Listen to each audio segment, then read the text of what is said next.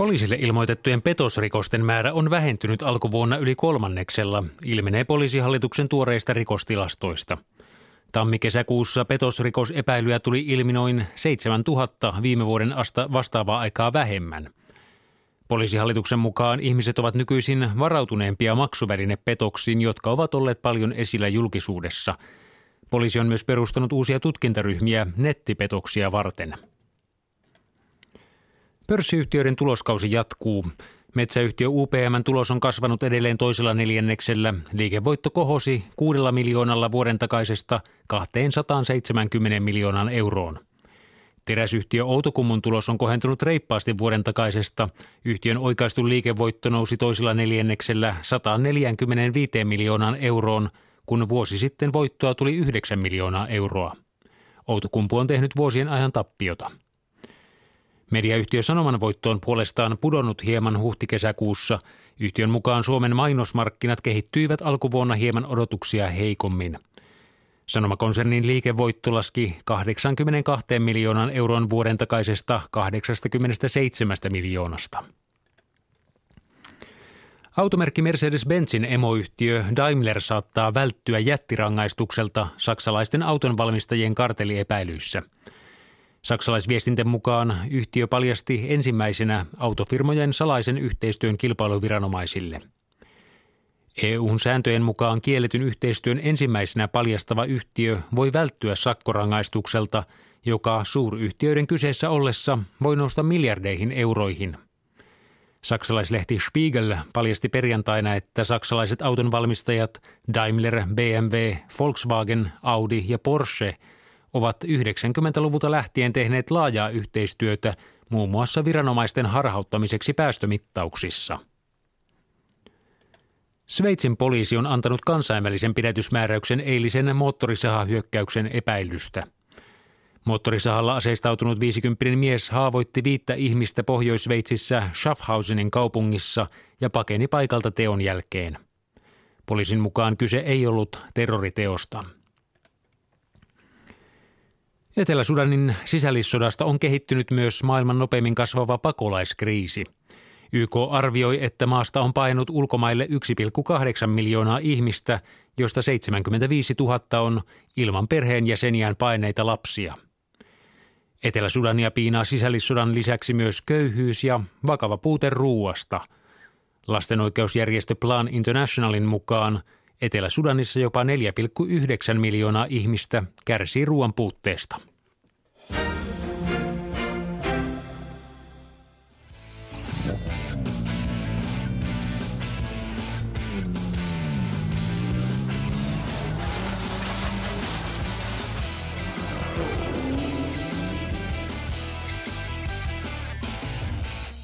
Oikein hyvä tiistai. Iltapäivää tämä lähetys kuuluu sekä Yle Puheen taajuudella että myöskin täällä Keski-Suomessa Radio Suomen Jyväskylän taajuudella ja totta kai myöskin netin kautta sitten ympäri maailman. Tämä on Ralli-ilta, tämä tulee Rallin pääkaupungista Jyväskylästä. Minä olen Jussi Lindruus, oikein hyvää alkuiltaa. Ja minä olen Riku Salminen ja 60, 67. Suomen ralli on pikkuhiljaa hiipimässä jälleen tänne radioaaloille, mutta myöskin totta kai tänne Keski-Suomen sorateille ja perinteinen kahden tunnin ralli-ilta on käynnistymässä ja studio huokuu testosteronia, ehkä vähän polttoainetta ja ajohaalarin katkua. Jussin ja meikäläisen lisäksi täällä myös asiantuntijamme Rikku Tahko, oikein hyvää iltaa. Iltaa, iltaa. Mukava olla taas paikalla ja kyllä kutkuttelee, jos on joka vuosi kutkutellut, niin kyllä tänä vuonna kutkuttelee niin kuin vielä paljon rajummin, että kyllä on, on tulossa historiallisen kova kisa. Joo, ja tota, täytyy sanoa, että olit jo eilen täällä antamassa vähän ajo-opetusta nyt tähänkin ralliin osallistuvalle kuljettajalle. Kerro vähän siitä. Joo, se oli mielenkiintoinen keikka. Quentin Gilbert, joka ajaa ranskalaiskuski ajaa VRC 2 MM-sarjaa ja hän tota, niin, tempas niin sanotut maaporat tuolla Portugalissa viimeisen erikoiskokeen hypystä, niin unohti painaa kaasuasia ilmassa ja auto tuli suoraan keula edellä sinne tonttiin ja sitten otti yhteyttä, että tota, niin, niin, nyt pelottaa sen verran noin Suomen hypyt, että saisiko vähän jeesiä. Ja istuin päivän sitten kaverin kyydissä siellä ja tosi, tosi kiva päivä oli ja tuntuu, että hän sai oppia siitä ja mä näin vielä niin kuin viimeisimmän silauksen, että miten tuon tämän päivän Skoda R5, niin tuolla Keski-Suomen teillä menee, niin siitä sai ihan hyvän päivityksen nyt sitten tämä keikka. No studiossa on myöskin kuljettajaosaamista AKK on tulevaisuuden tähti kilpailu voittanut Emil Lindholm. Millä tavalla itse olet päässyt nyt tutustumaan näihin tuleviin rallipolkuihin? No tänään alkoi tosiaan nuotitus ensimmäisellä pätkillä siinä heti aamuun. Lyötiin Ounin pohja käteen ja tota, me Tomin kanssa sinne vähän perattiin sitä aika ihmeissään, sanon, oli rehellisesti ensimmäiset kilometrit. Kyseessä ei ole ehkä ihan maailman helpompia teitä, mutta tota, hyvin lähti reitti etenemään ja aika suuri osa pätkistä on meillä nyt nuotitettu. Huomenna sitten toinen puolikas. Innolla otan. Niin ja kartanlukija Tomi Tuominen myöskin studiossa. Miten Emilillä oikein Ounin pohja meni? Hän siinä vähän ehkä varovasti kuvaili, mutta... Niin, Emil sanoi, että me jäätiin ihmettelemään. Kyllä Emil ei Mä olin nähnyt sen ensimmäisen vasurin joskus aikaisemminkin, mutta hyvin on mennyt koko päivä, että ei siinä mitään. Ensimmäinen tietysti on, on se vähän erilaista, että ensimmäistä kertaa kun on Jyväskylässä ja sillä tavalla, mutta loistava päivä. Niin ja Emil, teillähän on siis Puolan MM-rallista on nyt kokemuksia tuosta, yksi MM-ralli on takana. Minkälaisen tavalla lähtökohdan se antoi nyt tähän Suomen MM-ralliin? No erinomaisen, siis äh, R2 mä oon ajanut ennen niin kuin nyt täälläkin, mutta totta, tämä Fiesta oli mulle uusi auto, automalli kuitenkin ja, ja se Puola MM-ralli antoi mun mielestä hyvän mahku päästä tutuksi siihen autoon. Tietysti se oli myöskin mun eka MM-ralli, se ei ole itsessään aika suuri asia. Mä luulen, että se helpotti ja antoi vähän mielenrauhaa nyt lähteä kanssa tämä viikonloppuna ajaa tämä Jyskilä. Erinomaisesti ja totta kai myös kun ralli-illasta on kyse ja suurajoista puhutaan, tai näistä rallista, niin kilpailujohtaja Kai Tarkiainen on myöskin studiossa paikalla. Oikein paljon tervetuloa. Kiitoksia. Hyvää iltaa kaikille. Miten on järjestelyosaston näkökulmasta ralli lähtenyt käyntiin? No mikäs, ralli on lähtenyt käyntiin. Tässä on kiireisiä viikkoja takana tuolla metsässä on, on rakenneltu pätkiä ja, ja tota, nyt siellä on loppuhuipennukset menossa, että valmiustarkastuksia on tehty tässä sunnuntaista lähtien ja katsottu yhdessä pätkäjärjestäjien kanssa, että siellä on kaikki tehty silleen niin kuin turvasuunnitelmiin on piirretty ja, ja, ja viimeisiä viilauksia niihin, että, että saadaan yleisöt turvallisille paikoille ja viikonloppuna rupesi huoltoparkki rakentumaan aika vahvasti ja Harjulla on pantu tänään kaikki seinät kiinni ja betonia nousee ja Vippikylä on kohta valmis. Että kyllä tämä niin aika sutina on monella rintamalla ja satoja ihmisiä ahertaa lähes 24 tuntia vuorokaudessa tämän homma eteen tällä hetkellä. Että, että tota, toivottavasti sää suosii ja yleisö on meille myös suosiollinen saapumalla paikalle kunnioittamaan läsnäolollaan tätä kaikkea aherrusta. Ja sen sään, sään piikkiä ei kannata ihan hirveästi laskea, jos saat vähän aurinkoa, mutta... Ennusteet ovat muuttuneet aika paljon tässä viime päivien aikana. Ja hei Jussi vielä, jos vieraslistaa tämän lähetyksen osalta, niin kerrotaan nyt vielä, että tässä on näiden äänien lisäksi myös muun muassa Tommi Mäkinen, Teemu Suninen, Esa-Pekka Lappi liittyvät sitten jossain vaiheessa lähetykseen kahden tunnin settihän tässä on kysymyksiä. Kyllä. Kysymyksiä voit lähettää sähköpostitse osoitteeseen mm-ralli at yle.fi ja myöhemmin otetaan myöskin mahdollisesti puheluita lähetykseen, jos suinkin vain ehditään. Tässä on aika täysi ohjelma ladattu tähän kaksituntiselle, mutta tuo sähköposti nyt tässä vaiheessa on ehkä se kaikista järkevin, eli mm-ralli at yle.fi. Joo, ja oikeastaan voitaisiin lähteä näin tämän rallin lähtökohdista, koska Suomen MM-ralli totta kai se kaikilla herättää hyvää, hyvää hekumaa, mutta nyt vielä lähtökohdat on aika mielenkiintoista, jos puhutaan ihan isoista pojista VRC-luokasta, kun peilataan tuohon alkukauteen. Hyvin tasainen alkukausi, viisi eri voittajaa, neljä eri tallia pystynyt raapimaan voittoja. Miten näet, Riku Tahko, vähän niin kuin lähtökohdat tähän? Öö, mitkä ne kuumimmat nimet näin niin kuin alkuun saattaisi olla? No niitä kuumia nimi on niin paljon, tämä, tämä tulee olemaan niin haasteellisin keikka. On varmasti tämä voittaja ja top kolmosen veikkaus tänä viikonloppuna, koska tosiaan historiallisen kova kausi ja tasainen kausi, eri, eri tiimit pystyy ajaa, yksikään tiimi ei ole niin kuin erottunut edukseen mitenkään ylivoimaisesti ja mon, moni kuski pystyy ajamaan voitosta, mutta sitten sen lisäksi tietysti tätä rallia meille niin kuin vielä värittää se, että meillä on lähes suomalaistiimi mukana siellä, Toyotan tiimi, Tommi Mäkisen tiimin mukana, Ähm, siellä on niin monta yksittäistä asiaa, nuo autot on aivan huikeita tänä päivänä, niissä ne aeropaketit ja lisää tehoa, lisää soundia, miten ne autot käyttäytyy tuolla tiellä, niin ne, on, niin ne menee ihan mielettömät vauhtia tänä päivänä, ja, ja tota, kaiken kaikkiaan, niin mun mielestä nyt tässä on ne, ne ainekset käsissä, että mitä vähän muutama vuosi tässä on jouduttu niin kuin vähän sen tavallaan, että joo, totta kai siistii, mutta ei mitään erikoista, ja Volkswagen hallitsee kaikki nämä asiat, on ollut monta vuotta tapetilla, niin nyt ollaan niin kuin, en mä tiedä voiko sanoa jopa niin kuin kovimmassa loistossa koskaan tämän, tämän lajin osalta. Ja, ja nousu on todella kovaa kiinnostavuuden kannalta, mutta ennen kaikkea se, että nyt ne autot on upeita, kuskeja, hyviä kuskeja paljon ja, ja, ja tietysti meille niin paljon suomalaisväriä, niin se on hieno homma. Kyllä, nimenomaan neljä suomalaista VRC-luokassa – plus sitten pienemmissä luokissa paljon näitä nuoria lupauksia. Tämä on aika mielenkiintoinen tilanne. Siinä mielessä on kokeneita kuskeja, kuten Jari-Matti Latvala, Juho Hänille, jos suomalaisista puhutaan. Ja sitten on nuoria Esa-Pekka Lappi, Teemu Suninen, Emil Lindholm. Tomi Tuominen, sä oot istunut myös pitkään siinä kartturin penkillä. Mikä näillä on ero näissä niin nuorissa ja ehkä niissä vanhan koulukunnan kuskeissa? Osaat sä heittää jotain arvioa? No kyllähän se sitten tietysti näkyy se kokemus siinä vaiheessa, kun alkaa olla alkaa olla sitä kokemusta. Että kyllä se näkyy erilaisissa asioissa, että niin kuin Emil tuossa sanoi itse, että ensimmäinen MM-ralli oli Puola, niin kyllä mä siitä vierestä huomasin, että se oli ensimmäinen MM-ralli, että me Emilin kanssa talvikausi oltiin Suomessa ja SM-sarjassa, että kyllä se, se oli vähän erilainen tapahtuma ja mä oon joillekin kuvaillut sitä, että se oli ehkä tietynlainen kulttuurishokki alkuun siitä, että vaikka, vaikka ralli on joka paikassa kuitenkin sama, Riku tietää, sä ajanut paljon itse, niin eihän se asia siitä miksikään muutu. Se erikoiskoe on ihan on se sitten missä tahansa tai missä tapahtumassa, mutta kuitenkin se spiritti, mikä siellä on ja se tietynlainen erilainen paine, mikä siinä tulee, niin kyllä se varmasti vaikuttaa. Ja, mä, mä, mä muistan sen jotenkin sen siitä ekasta kerrasta täällä sen, että kun sä oikeasti maanantai-aamusta vedät minuuttiaikataululla niin kuin viikon putkeen siinä, niin siinä on niin kuin jo kroppa sekaisin ja oikea uni, että sä hönöilet tuolla illalla tuolla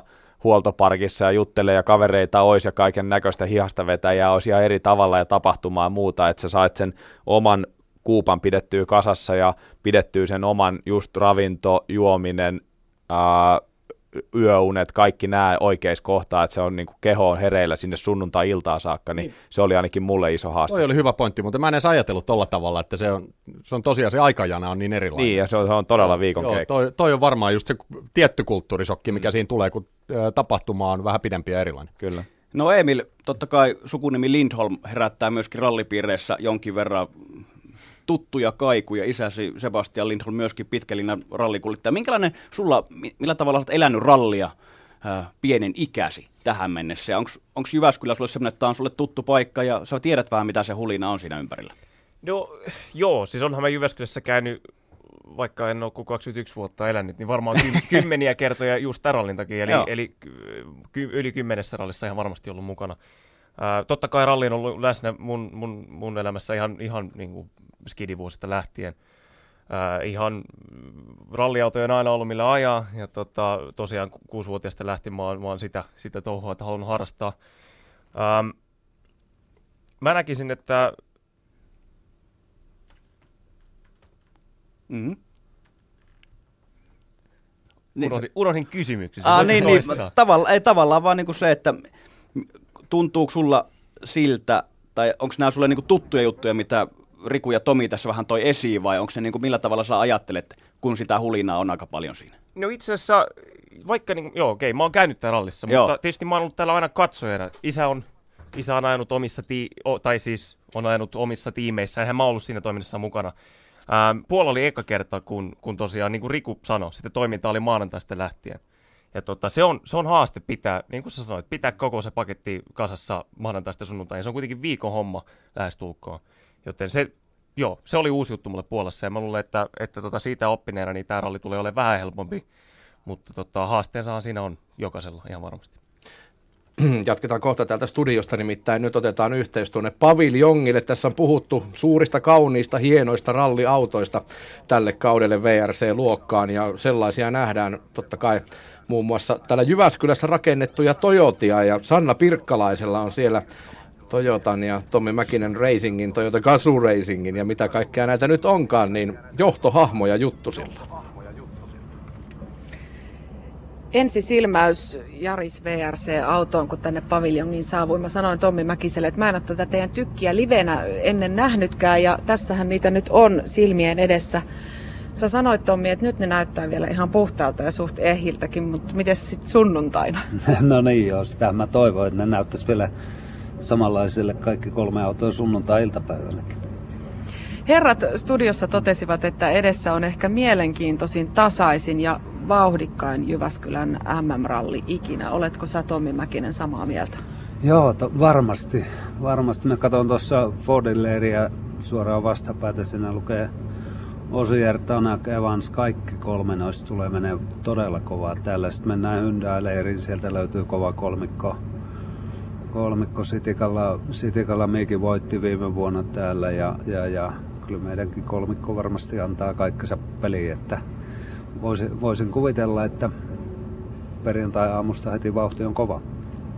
No, tämä on ensimmäinen Suomen MM-ralli sinulle VRC-tallin tallipäällikkönä ja erittäin hyvä mahdollisuus siihen, että kaikki teidän tiimin kuljettajat ajaa kotikisassa MM-pisteelle. Otetaan yksitellen herrat käsittelyyn. Suurimmat odotukset tietysti Jari-Matti Latvalaan kohdistuu. Onko voitto ainoa tavoite täällä? No mä, mä luulen, että tietysti toi pitää Jari-Matilta kysyä, mutta kyllä mä, kyllä mä uskon, että varmasti näin on, että Jari-Matti on voittanut tämän, tämän kisan ja tietää, mitä tämän kisan voittaminen tarkoittaa. Ja silloinhan se tietysti on hivenen, hivenen ehkä helpompaa, mutta tani, joo, tieten, tietenkin, tietenkin varmasti Jari-Matti hakee, hakee, uskon, että hakee voittoa. Ja, ja niin, se oli Jari-Matti, joo. no, tasaisin ja ehkä paras VRC-kausi Jari Matilla VRC-ratissa menossa selkeästi talli ykköskuljettaja. Mikä merkitys tässä menestyksessä on sillä, että Jari Matin paikka teidän talli ykköskuskina on kuitenkin aika selkeä? No tota, niin en mä tiedä, en mä tiedä onko se nyt välttämättä nyt niin kuin, totta kai Jari-Matti on ykköskuski, kuski, koska, koska on, on, tiedetään hänen, hänen tuota, suorituskyky ja kokemus ja kaikki, mutta tota, kyllä meillä, meillä muuten kuljettajat, ne varmasti on kaikki ihan samalla viivalla. Ja meillä on kyllä sikäli niin kuin aika mielenkiintoinen tilanne nyt, että mä en ole, mä en ole ikinä aikaisemmin missään nähnyt, että meidän koko kuljettajakolmikko, heillä on erittäin hyvää keskenäinen kommunikaatio ja suhde, suhde käydä, käyvät läpi käyvät läpi keskenään asioita ja miettii, että miten saadaan ja mitä pitää tehdä. Että se on niin kuin aika hieno, hieno seurata heidän, heidän koko, koko kolmikon työskentelyä. Niin, yleensähän se on niin, että ja teidänkin kuskit totta kai ajavat myös toisiaan vastaan, mutta on siitä varmaan jotain hyötyä, että tuntevat toisensa hyvin ja tietävät omat vahvuudet ja toisten vahvuudet ja voivat sillä tavalla hakea sitten tiimistä sitä tukea. No joo, kyllä. Se ihan, ihan hyvä, että jos pystytään ajatuksia vaihtaa ja miettiä ja katsoa kokonaisuutta, niin kyllähän se tietysti kokonaisuutta varmasti parantaa. No, mitä sitten Esa-Pekka Lappi? Esimerkiksi Sardiniassa ihan huikeeta ajoa. Vauhti riittää varmasti jopa kärkitaistoon. Mitä sä Esa-Pekalta odotat täällä Jyväskylässä? No, viime vuotta, jos katsoo Esa-Pekkaa, oli kohtuullisen omaa luokkaansa tuossa VRC 2. Kyllä tietää, miten tämä kisa kovaa ajetaan ja ja, ja nyt on jo saanut aika hyvin autosta kokemusta. Valitettavasti tuo Puolan kisa jäi vähän vajaaksi ja ei päässyt sitä jatkaan sitä, että se olisi ollut ihan tervetullut hänelle vähän lisää kokemusta saada sieltä, mutta tota, niin, tämä kotikisa on kyllä varmasti, varmasti erittäin vahva kisa hänelle ja, ja, ja uskon, että valmistautumisen on hyvin tehnyt. Esa Pekastahan nähtiin, jos tuolla Sardiniassa todellakin, että sitä potentiaalia löytyy sit sieltä, että kokemusta vähän lisää vielä, niin sit se tulee vielä sitä tasa, ta, tasaisuutta siihenkin varmaan. No kolmannessa autossa sitten kokenut Juho Hänninen, minkälaisin tavoitteen hänet laitat matkaan? No Juho, Juho varmaan menee, menee ihan tota, niin, menee varmaan kans, kans tota, niin, tulee menemään kovaa, kovaa että tota, niin, Juho on ajanut tällä Suomessa aika tavallakin paljon testiä ja jo, jo niin kuin viime, viime kesästä, viime syksynä paljon ajo täällä, täällä ja, tota, niin, ja, ja, tuntee kyllä auto hyvin ja tietää varmasti nämä Suomen metkut kohtuullisen hyvin. Että kyllä mä uskon, että Juho, Juho kova ajaa ja varmasti kaikki kolmikko hakee sieltä niitä korkeimpia, parhaita paikkoja ihan täysillä. No Esa-Pekka Lappi tietysti nuori kuski, Juho Hänninen, Jari-Matti Latvala kokeneempia, mutta mitä tallipäällikkö voi vaikuttaa siihen, että se kotiyleisön paineet ei käy niin kuin liiallisiksi, miten poikien päät pidetään kurissa. Lyöt sä nyrkkiä pöytään vai kuinka heitä ohjeistetaan? No ei, ei taida paljon auttaa mun nyrkin pöytään. Tota, ei, ei siinä tietysti kotikisa, kotikisassa on, on varmasti sitä kaikkea ylimääräistä, ylimääräistä juttua juttu hyvin helpollakin tulee sitten tuohon. Ja niin sitähän meidän tietysti pitää katsoa, ettei vaan niin päästä sitä, päästä sitä, sitä niin kuin karkaamaan hanskasta, että niin pidetään, pidetään se hommeli sillä lailla, että kuljettajat pääsee keskittymään hyvin itse, itse olennaiseen. No Toyota on siis ensimmäistä kertaa tehdastallina nyt Jyväskylän MM-rallissa sun ohjaksissa mukana. Ja sulle nämä tiet on totta kai omilta kilpailuvuosilta tuttuakin tutumpia. Onko siitä mitään hyötyä, että sä oot tallipäällikkönä itse aikana näillä teillä kilpaa ajanut, vai onko kaikki muuttunut niin paljon, että se on ihan samalla viivalla olette kuin muutkin? Niin, no en mä tiedä, onko sitä nyt siitä, siitä sinällä. Että tietysti toi, toi niin kuin alun perin, että miten, miten me niin kuin auto on lähdetty rakentamaan ja muuta, että kun lähet, lähdettiin niin katsomaan ensimmäisiä, ensimmäisistä testeistä ja katsoa niitä asioita ja muuta, niin kyllähän siinä niin kuin tietysti kaikki kokemus ja, kokemus ja osaaminen katsottiin niin kuin yhteen ja käytiin läpi niitä asioita, että siinä mielessä ehkä, ehkä että ni, niitä, mutta kyllä me niin kuin kokonaisuutta on pyritty kohtuullisen tiiminä katsoa ja ottaa kaikki asiat huomioon mahdollisimman huolella ja keräämään se kaikki kokemus ja osaaminen kaikilta. Mä siteraan nyt Ralliradion asiantuntijakommentaattori Riku Tahkoa. Kyselin vähän tuosta Jaris VRCstä, että kerros minkälainen auto se on. Ja Tahko totesi, että se on aerodynamiikalta ja moottoriosalta ehkä tämän sarjan paras ja suorituskykyisin auto. Miten se tänne keskisuomalaisille sorateille testien perusteella istuu? Äh, no kyllä joo, tietysti, tietysti me on täällä, tottahan siinä mielessä meillä on kotikenttä etu, että me on ajettu aika paljon. Viime kesänä ajettiin jo, varmaan yli 10 000 tässä ajettiin testiä ja tota, tietysti nyt, nyt ajettiin vielä pari viikkoinen tuossa, että aika paljon tuli nyt lisää sitä, mutta tietenkin ne viime kesänä on lähinnä niin kokemusta ja kokemusta ja hakee ja määrättyjä asioita ja niitä tietysti pystytään hyödyntämään kaikkia juttuja siinä, mitä matkan varrella on nähty ja löydetty, mutta auto on totta kai muuttunut aika tavalla vuoden aikana, että siinä mielessä niin kuin, siinä mielessä, että ne on vähän niin kuin kokemusta ja sitä tietoa ja, ja, ja juttua, mitä kaikki kilometrit hyödyt, hyödyttää, mutta kyllähän ne tietysti nämä viimeiset pari viikkoa ne on se kaiken tärkein sitten, että mitä on tehty ja ja viety yhä edelleen, että meidän auto on käytännössä vielä siinä, siinä pisteessä, että me ollaan vielä niin kuin tavallaan tuotekehitysvaiheessa, että meidän auto ei missään tapauksessa ole vielä valmis. Että meillä on vielä aika paljon asioita, mitä me viedään eteenpäin ja ja, ja yksi olennainen osa tuotekehitystä on myöskin auton säädöt, että se pelaa niin kuin mahdollisimman optimaalisesti kaikissa olosuhteissa. Ja siihenkin meillä on vielä pikkasen matkaa, että me oltaisiin niin kuin täysin optimaali joka olosuhteeseen. Että, että tuota, kyllä töitä, töitä jatketaan ja, ja, ja sehän sitä niin kuin tämän, tämän koko jutun juoni onkin, että kaikki tekee sitä samaa ja pyritään, pyritään siihen parhaaseen lopputulokseen. No, täällä on paikalla myös Tommi Mäkinen Racingin varatoimitusjohtaja Mia Miettinen. Mennään vähän tähän tiimin sisäiseen työjakoon. Miten te olette Tommin kanssa hommat jakanut? Mikä osa tästä kaiken pyörittämisestä on sun vastuulla ja minkä jätät sitten suosiolla Tommin tehtäväksi? Ainakin teknisen kehityksen jätän suosiolla, suosiolla tallipäällikön tehtäväksi, mutta mulla on hyvin paljon hallinnollisia töitä, eli, eli työsopimuksia, muita sopimuksia, juridiikkaa,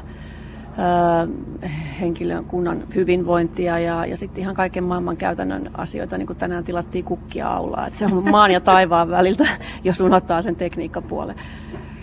Niin se itse tiimin pyörittäminen ja sitten auton kehittäminen on kaksi ihan eri asiaa. Kuinka paljon sä muuten Tommi hääräät ihan konkreettisesti sormet rasvassa noiden autojen kimpussa?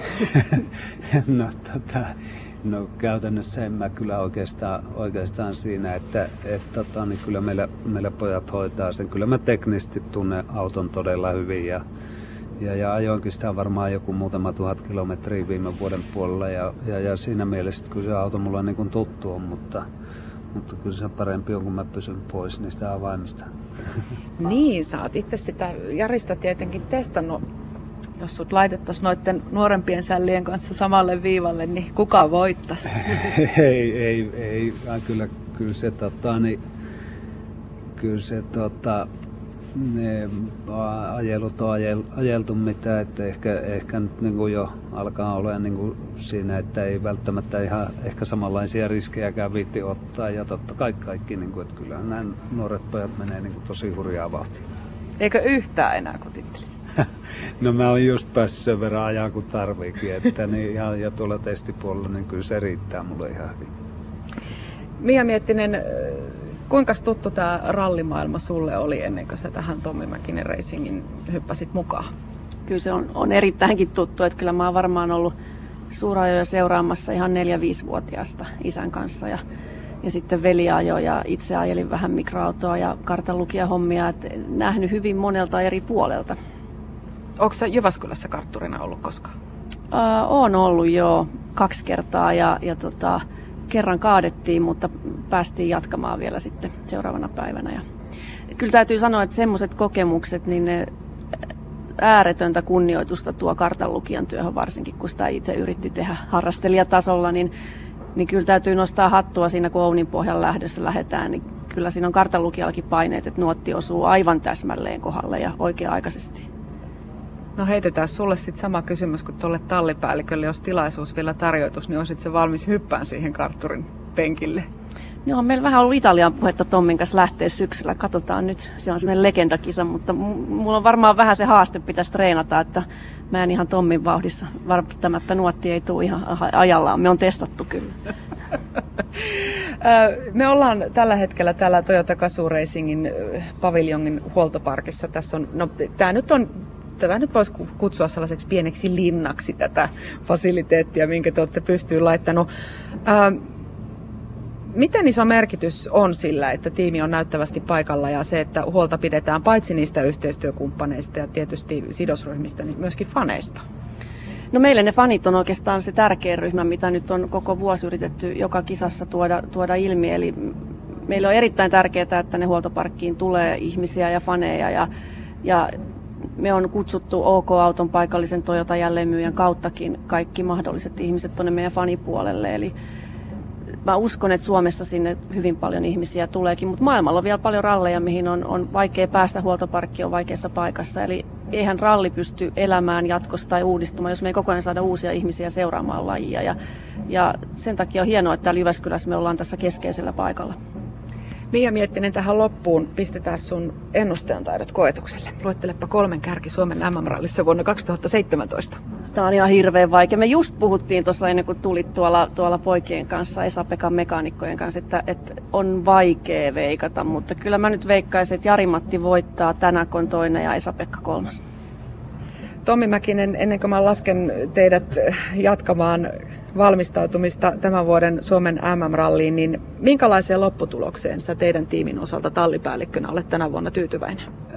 Äh, no tota, tyytyväinen mä oon tietysti siihen, että pojat tekee, pojat tekee täydelliset suoritukset kaikki. Että, tota, niin, äh, ja, ja totta kai ollaan hyvillä sijoituksilla mukana täällä nyt kotona, niin se on ilman muuta, ilman muuta tärkeä juttu, mutta tota, niin, mä katson sitä kokonaisuutta, niin mä haluaisin nähdä, että siellä olisi eri kuljettajia paljon ja eri automerkkejä kamppailemassa sieltä voitosta ihan loppuun asti, että saataisiin mielenkiintoa. Eli se jännä kisa olisi kaikista tärkein? No jännä kisa, se olisi meidän, minun, minun tavoite. Sitä jäädään odottamaan. Sitä todellakin jäädään odottamaan siellä. Toyota Gazoo Racingin niin sanotusti linnassa oli paikan päällä Sanna Pirkkalainen ja Tommi Mäkinen ja Miia Miettinen myöskin tuolla äänessä. Käykää katselemassa sitä linnaa sieltä, se huoltoparkista löytyy. Mutta niitä kysymyksiä käsitellään nyt. Niitä on lähetetty sähköpostiosoitteeseen mm-ralli at yle.fi. Ihan kiitettävä määrä. Toivotaan ehtiä, että toivotaan, että ehditään käsitellä näitä mahdollisimman paljon tässä lähetyksessä ennen kello 20. Ja lähdetään liikkeelle. Kilpailujohtaja Kai Tarkiaiselle tulee ei tämä ole henkilökohtainen kysymys, mutta osoitan sen sinulle. Kiitos. Harju ajetaan torstaina, se on erikoiskoe. Yksi, mikä siellä on lähtöjärjestys, minkä mukaan mennään? Harjun lähtöjärjestys torstaina on semmoinen, että sieltä tulee ensin noita yksityiskuljettajia ja junioreiden MM-sarjan osallistujat, ja sen jälkeen kun mennään sitten live-telkkariosuuteen, niin tulee luonnollisestikin tämä terävin MM-sarjan kärki jossain järjestyksessä, ja vähän saadaan sinne varmaan mukaan noita meidän kotimaisia VRC2-kuljettajia ja sitten sen jälkeen jatkaa muut VRC2-kuskit. Ja Eli käytännössä sillä... televisioinnin ehdolla? Televisioinnin ehdolla, joo. Onko perjantaina Harjulla sama juttu? Ei. Tämä on nyt erittäin tärkeää muistaa. Viime vuonna taisi katsojista osa tulla pikkasen myöhässä harjulle, kun ne luuli, että siellä mennään suunnilleen samalla lailla kuin torstainakin, mutta perjantainahan siis emme pysty lähtöjärjestystä kovinkaan paljon säätämään, vaan se MM-sarjan terävin kärki jossakin järjestyksessä ajaa siellä perjantaina sitten ensimmäisenä heti silloin puoli yhdeksältä. Mutta sitä ennen toki vetomiehet lauteella jo. Jatketaan vielä erikoiskokeen kautta reitin suunnittelusta ja lopullisesta valinnasta, niin mitä ne pääasiat ovat, joita te joudutte ottamaan huomioon, kun joka vuosi sitä reittiä suunnittelette? No kyllä se tietysti täytyy huomioida se, että minkälainen on se MM-sarjan sääntökehys, johon sitä lähdetään tekemään. Se vaikuttaa jonkun verran sitten ö, kokemukset aikaisemmista vuosista niiltä teiltä, miten ne kestää, miten siellä toimii kaikki, saadaanko mihin hyvin järjestäjiä, mihin vähän huonommin ja ja, ja aina pitää pikkasen keksiä jotain uutta ja jotain vanhaa ja niin edespäin. Et siinä on paljon semmoisia tekijöitä, mihin riittää bensat, mihin, mihin riittää renkaat, minkälaisia lenkkejä pystytään tekemään, kuinka paljon aikaa voidaan käyttää siihen, että mennään kauemmaksi huoltoalueelta ja ehditään käydä siellä keskellä päivää kuitenkin ja mennä taas takaisin johonkin ulos ja, ja niin edespäin. Et se, on, se on aika monimutkainen paketti ja, ja tota, Siitähän tulee välillä tiukkaakin kritiikkiä tuolla sosiaalisessa mediassa, kun nykyisin on niin helppo aina kaikesta ottaa suoraan yhteyttä ja valittaa, jos siltä tuntuu. Ei muuta kuin antaa tulla, vaan me mielellään kuunnellaan niitä mielipiteitä, koska sieltä aina välillä löytyy ihan hyviäkin juttuja. Mutta tota, ihmiset joskus ajattelee sitä ehkä vähän liian yksioikoisesti, mutta siinä on oikeasti niitä reunaehtoja niin lukematon määrä, että, että sitä on vaikea selittää silleen tässä yhden radiolähetyksen aikana. Joo, se on just näin. Vaihdetaan kohta miehiä tänne studioon. Päästetään Tuominen Lindholm parivaljakko hetkeksi käymään kahvilla, tai saatte tehdä ihan mitä muuta haluatte, mutta heitetään teille. Johan tästä tulikin juteltu. Niin, Tuominen voisi laulaa. Te, te, tulette takaisin, te tulette takaisin kello 19 jälkeen kiinni, tai 19 jälkeen takaisin tänne studioon, mutta esitetään teille tämä kysymys. Miten tarkkaa pienestä auton säätäminen on kiinni? Rikukin voi kuunnella, niin voit sitten vastata siinä vaiheessa, kun otetaan uusia miehiä tuohon hetkeksi istumaan. Talleilla pitkä kokemus ja ennakkotestit plus shakedown. Silti perjantain ensimmäisillä pätkillä muutamalla ammattitallien kärkikuljettajilla yli kautta aliohjaa, auto liian korkea tai matala, perä karkaa ja niin edelleen. Tomi Tuominen olisi voinut kyllä tulla ihan vastaamaan, mutta osaa, osaako, osaako Lindholm vastata, ja mistä johtuu, ettei autoa saada ennakkoon säännöitä kuntoon? No to, to, to, tavallaan väärä kysymys mulle tässä, mm, että kyllä. koska junnuverseissähän kaikilla on käytännössä identtiset säädöt autossa. Mutta tota, onhan mä nyt tietysti sm siitä jotain pientä oppia saanut ja, ja kokeilujuttuja. En tietysti lainkaan samalla tasolla kuin esimerkiksi VRC-jätkät, mutta ne on pieniä asioita, mistä se kokonaispaketti koostuu. Ja tiet, tieden kunto, vaikuttaa kaikki tähän, ja sitähän ei tiedä ennen kuin ralli alkaa, tuleeko vettä, minkälaiset olosuhteet reitillä on, joten se on tosi, niin kuin Kai aikaisemmin sanoi, että järjestelmissäkin on niin useampi, tai niin, siinä, siihen, sama, siihen asiaan vaikuttaa niin moni tekijä, ettei, ettei, niin kuin, ettei niitä voi ennalta vaan määritellä, joten sen takia sitä säätöjä haetaan vieläkin hmm. tässä vaiheessa. No onko Emil sun vahvuudet tällä alalla? Kun sä tiedät, ainakin tykkäät puhua, niin millä tavalla sä ajattelet, että onko toi sun yksi vahvuuksista, joka kuljettajalle totta kai myös kuuluu? No itse asiassa voi olla joo. Siis mä oon tosi, tosi kiinnostunut teknisistä asioista ja autoista, joten ehkä se on asia, mihin mä mielellään paneudun. Mutta tietysti taas tullaan siihen, että mä en ole sitä päässyt paljon tekemään, joten ehkä kokeneemmat jätkät osaa sen toistaiseksi vielä paremmin. Hyvä. Hei kiitoksia, sori Emil, nyt luurit pois päästä seuraavia miehiä hetkeksi lauteille. Tervetuloa, mutta Riku voi ehkä refer- referoida vielä vastauksen tähän äskeiseen. No joo, jos haluaa. Asioita, just noin noi on niin vaikeita asioita, että jos ajat sitä testitietä, se, on, se, se muuttuu siinä sen testauksen aikana ja yleisesti ottaen sitten tietysti kun sä ajat tuttuu tietä, niin se vähän niin kuin tulee sulle paremmin tietysti tutuksi ja silloin sitä autoa pystyy vähän jäykistämään taas, kun vauhti kasvaa ja sitten taas ralliin lähettäessä saattaa olla vähän, että irtosoraa jotain siinä tielle, että se pitö on niin hyvä ja sä haluat hakea luottamusta sitten siihen, että sä vähän pehmennät sitä autoa, että se yleensä se pehmeä auto antaa vähän paremman feedbackin siitä tiestä sulle ja sitä kautta niin tavallaan se luottamus siihen kasvaa sitten, kun taas isku on, koval, isku on kohdallaan, niin sitten voi vähän laittaa naksun jäykemmäksi autoon, jolloin se istuu vielä paremmin tiehen ja reagoi pieniin asioihin. Teemu Suninen, Mikko Markkula ovat saapuneet studioon. Oikein hyvää iltaa. Hyvää iltaa kaikki ralli radion kuuntelijat. Iltaa vaan. Kuinka, ku, minkälainen päivä teillä on tänään ollut nuottipäivä? Ihan kohtuu kiireinen, että tota, aikaisin aamulla liikkeelle ja, ja tota, aloitettiin uusilla pätkillä Pihla ja Koski. Ja tota, kyllä siinä niinku työn täytteinen päivä ollut.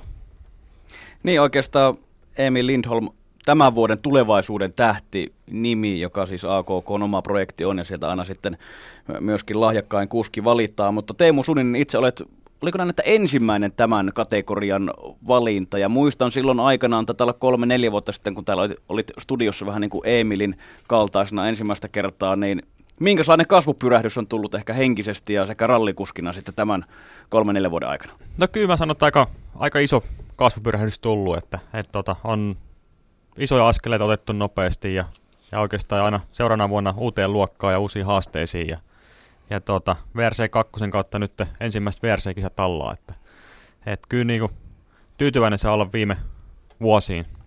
No kyllä aivan varmasti ja se on hieno nähdä myöskin uusia suomalaisia VRC-auton ratissa. Ja täytyy ehkä Mikko Markkula sulle heittää sama kysymys, minkä heitin tuossa Tomi Tuomiselle hetki sitten, että ää, onko nämä nuoret uudet suomalaiskuskit jollain tavalla erilaisia ehkä ajotyyliltään, lähestymistavaltaan, ää, mielenlaadultaan kuin sitten ehkä nämä kokeneemmat kaverit, joita on sitten totuttu näkemään näissä VRC-autojen rateissa?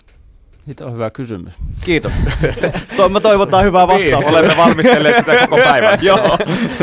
Tuosta voisi väitöskirjan varmaan vääntää. Joo. Tota, no, eikä ole kyllä vastausta ihan suoraan antaa, mutta... Ajatuksia vähän. En mä tiedä, olisiko se sitten enemmän tota, näiden videoiden hyödyntämistä ja tämmöistä, niin mitä ei ole ehkä ennen vanhaa sitten tehty.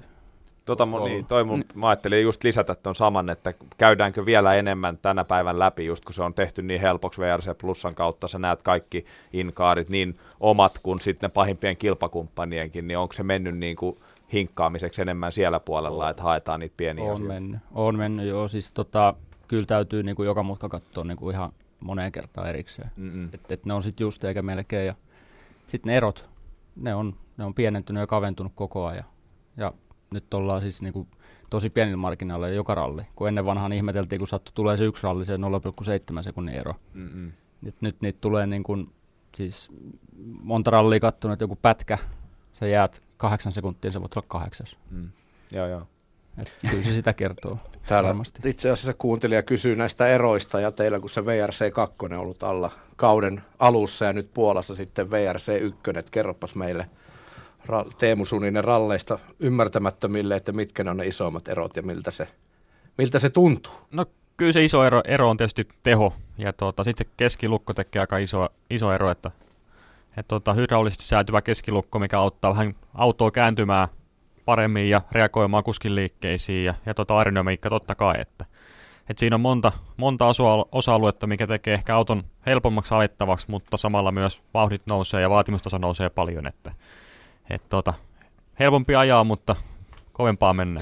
Mutta ei teillä nyt ihan hirvittävän kauan aikaa mennyt siihen tottumiseen Puolassa. Oliko se nyt kuudes vai seitsemäs erikoiskoe, kun jätkät tempas pohjat Se oli siellä? kuudes ajettu ja seitsemäs erikoiskoe niin kuin numerolta. Niin, että ilmeisesti kuitenkaan nyt mitään ihan niin kuin ylitsepääsemättömän vaikeaa ei ole. No ei sinänsä, että, että tota, ehkä niin kuin isoin ero itse mitä huomasi, niin isossa, tai isolla tiellä kovaa vauhtiin pääsi niin hyvin sisään, mutta sitten kun tullaan sinne hitaisiin paikkoihin, niin siellä ei olekaan enää sitä pitoa samalla lailla aerodynamiikan takia, että se oli niin kuin isoin hankaluus, että, että tota, ymmärsi, että ne hitaat paikat pitää mennä edelleen yhtä, yhtä hitaasti kuin R5, että Mä sanon tähän väliin sen verran, pääsetään Riku kohta ääneen.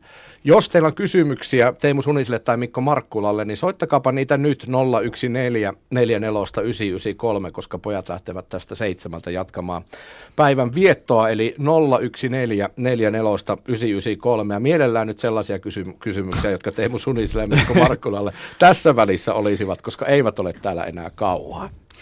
Niin, Teemu Suninen, Mikko Markkula siis M-Sportin Fordilla täällä liikenteessä ja kirittäjinä muun muassa Sebastian Ogier ja Oit Tänak, molemmat rallivoittajia tällä kaudella. Minkälaista on olla tämmöisessä tallissa mukana ja muun muassa yhteiset testit, testit rupeamat tässä takana? No, kyllä se on erittäin hieno mahdollisuus, että, että tota, mä väittäisin, että se on oikeastaan tärkein syy tai isoin syy, minkä takia ajetaan Fordilla, että on, on tota, hyvät oppipojat siinä, tai hyvät opettajat. Aika kovasti sanottu, tykkään joo. joo. Hyvät Siinä on opettajat, hyvät että- oppipojat mukana.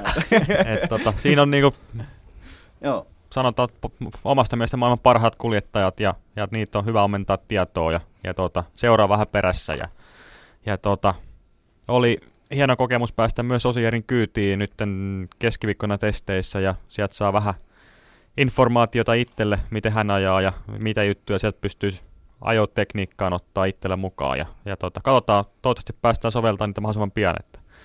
Mutta ajotekniset jutut on aina sellaisia, ettei ne päivässä eikä kahdessa tuu, että niitä täytyy vähän enempi ajaa sisään niin sanotusti. Tekeekö ne sitten onko ne paljon erilaiset, sanotaan just tänäkin ja Osierin auto, että tekeekö ne hommia paljon eri tavalla ja kumpaan suuntaan sun mielestä teidän auto voisi olla, niin kuin, olette sitten lähempänä tänäkin ajotyyliä kuin Osieriin vai miten päin se menee? No Puolassa oli hyvin, hyvin samanlaiset säädöt kaikilla, että ihan puhutaan ihan niin kuin minimaalisista eroista, että vähän haluuko yliohjaavamman auto vai aliohjaavamman auto, että hyvin pieniä muutoksia, että, että tällä kokemuksella en, en vielä uskalta sanoa, että kumman ajotyylissä tai mieltymyksissä ollaan, että et tota, se vähän riippuu kelistä ja ei ole semmoista niin kuin vakiintunutta keliä vielä ollut tai vakiintuneita säätöjä ollut, että, et tota, mutta kumman, kummankin auton tai kummankin kuskin autosäädöllä on ajanut ja tykännyt oikeinkin paljon, että ei niissä paljon viimeistelyä ole tarvinnut tehdä. Eikö Osieri jäänyt kiveenkin tässä nyt tässä testeissä ja teillä taas jäädä päivä vähän lyhyeksi, mutta... No joo, ikävä kyllä, että se testiauto meni meni tota siihen kuntoon, että testejä ei päästy jatkamaan, ja, mutta tota, onneksi M-Sportit teki hienoa työtä ja sai tota, testi meille maanantaina, että, että vähän jäi lyhkäiseksi testi, mutta tota, kuitenkin niin kilpailuautolla saatiin, saatiin vähän ajettua kilometriä ja, ja tota, auton sisään, että se oli, se oli hieno juttu. Miten sä luulet, Teemu, että se vaikuttaa tähän sun kilpailusuoritukseen, kun sä et nyt päässyt ajaa testiautolla semmoisia rentoja, testikilometriä vähän huolettomammin, vaan piti vähän pitää ehkä takaraivossa sitä, että tämä on nyt se kisa-auto, että tällä ei auta sipasta leppää. No toivottavasti ei paljon, mutta tota, ehkä siinä pysyttiin, että mennään sille turvallisia reittejä perussäätöä ja sillä, millä pystytään ajamaan kohtuu kovaa, niin mennään sillä, että ei lähdette niin oikein etsimään, etsimään hyviä säätöjä, mutta, mutta tota, tilanne on nyt se, että, että et, tota, kilometrejä ei ollut paljon ja siinä piti tehdä paras työ ja, ja tota, näillä pitää olla valmiina ralliin, mutta, mutta tota, eiköhän ne pojat ole hyvän, hyvät pohjasäädöt tehnyt ainakin. Tuolla kuuntelija kysyy, kuinka paljon Osier loppujen lopuksi avautuu omista säädöistään tai avautui esim. sulle? On ne ihan avoimia poikia, että, että tota, ei siis... Ihan avoimia kaikki... oppipoikia. tota, kyllä ihan tarkkaan on tää, säädöt, säädöt aina tiedossa ja, ja kuskien kommentit ja, ja tota, sitten totta kai pysytään huollossakin juttelemaan vielä, mitä muutoksia tullaan tekemään seuraavalle kierrokselle. Että, et sille on niinku ehdottoman hieno paikka, paikka kasvaa kuljettajana ja ottaa kaikki oppi irti. Täällä Haluatko Riku jotain? Ei, ei kysy Joo, vaan. Mä, mä, mä, mulla, täällä, täällä järjetön määrä sähköpostia ja mä yritän näitä plarata, että josko täällä saataisiin saatais, tota, no niin, Teemulle ja Mikolle vielä muutama täsmäkysymys, vaikka nyt henkilökohtaisesti heille ei olekaan, niin kysytään, kuinka helppoa kuskille on nolleta tilannetta pätkien jälkeen ja keskittyä seuraavaan, ettei esim. edellisellä pätkällä tapahtunut virhe enää seuraavan pätkän lähdössä pyörin mielessä? No vaan väittäisin, että riippuu paljon kuskeista, että, että tota, itse väittäisin, että omalla tasolla ei juurikaan vaikuta, että, että sen verran on tullut kilpailulähtöjä ja, ja tota, koko elämäni autourheilun parissa niin joutunut nollaamaan ne tilanteet ja, ja tota, unohtaa menneet ja keskittyä tulevaan. Että sen puolesta sanoisin, että ei juurikaan vaikuta. Miten Riku Tahko jäikö? Tai jääkö pyörimään mielessä? Mulla on niin paljon hampaankolossa. Ei, kyllä. Sulla on hampaankolossa edellisistä ralliradioistakin vielä meille kollegoille, niin, niin puhumattakaan no, mitä se sitten ek Kyllä. Välissä. Ei, kyllä se, tota, näinhän, se, näinhän se on, mutta kyllä se tietysti ei se mitään maha, että harmittaahan se, jos se virhe on tullut, mutta kyllä se on niin kuin, e, varmaan ensimmäisiä sääntöjä, mitä jokainen ralli, rallia aloitteleva kuski saa, niin jokainen saa sen ohjeen, että jos sä nyt spinnaat pätkällä, niin sitä on turha koittaa siinä samalla pätkällä tai seuraavalla pätkällä ajaa sitä aikaeroa niin kuin väkisi umpeen, että sitten vaan tulee lisää virheitä, että kyllä se rytmi on vaan löydettävä sit uudestaan niin kuin mahdollisimman nopeasti päälle, koska ei siellä kuitenkaan varmaan yksikään kuski nyt ei ole täysin virheettömästi tuu, tuu niitä erikoiskokeita läpi, että täälläkin on kuitenkin monta 25 erikoiskoetta mahdollisuutta se pieni virhe siellä tehdä, niin jokaiselle se jossain vaiheessa tulee, että sitten on vaan oltava kärsivällinen, jos tekee itse virheen hävit puoli minuuttia, niin lähdettävä vaan ajaa pikkuhiljaa sitä kiinni ja odotettavaa, että joskus se toinen tekisi sen virheen. Täällä on puhelinlinjan päässä. Onko siellä, no minkä niminen ihminen siellä on?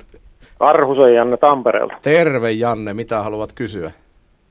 No, nyt kun vielä kuljettajia on studiossa, niin tuota, lähinnä heiltä, että mitä mieltä ovat nyt tämän vuoden hidasteista, jotka on palannut reitille vähän uudessa muodossa ja miten ne lisää turvallisuutta ja mitä muuten niistä tykkäävät.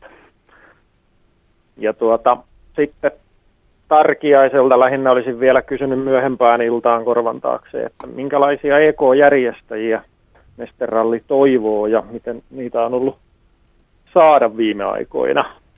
Jäätkö siihen kuuntelemaan vai kuunteletko radiosta? Mä voisin kuunnella tässä, kun on työreissu. Selvä. No niin, Teemu Suninen. No niin. Vastaus tota, äskeiseen. Hidasteet. Onhan se hyvä juttu, että on, on hidasteet ja koetaan saada keskinopeuksia vähän alaspäin. Että. Mutta ehkä oma mielipide on se, että, että se hidastaa sen seuraavalle 200 metrille sen vauhin ja sitten meillä on taas se 200 vauhtia tai 180. Että no ottaa kuitenkin sen, sen verran nopeasti sen vauhin takaisin, että siinä ei, siinä ei montaa metriä mene, että ollaan takaisin vauhissa. Ja ehkä ainakin omaan mieleeni nuotin aikana saa olla hyvin tarkkana noiden betonitolppien kanssa, että ne on hyvin matalia, että ne jää helposti ru- ruohikon piiloon tai taakke piiloon ja ne näkee vasta kohdallaan, että, että siinä vaiheessa on myöhäistä, että, että täytyy ainakin omasta puolestani ottaa tarkat nuotit ja toivoa, että ne on siellä paikallaan.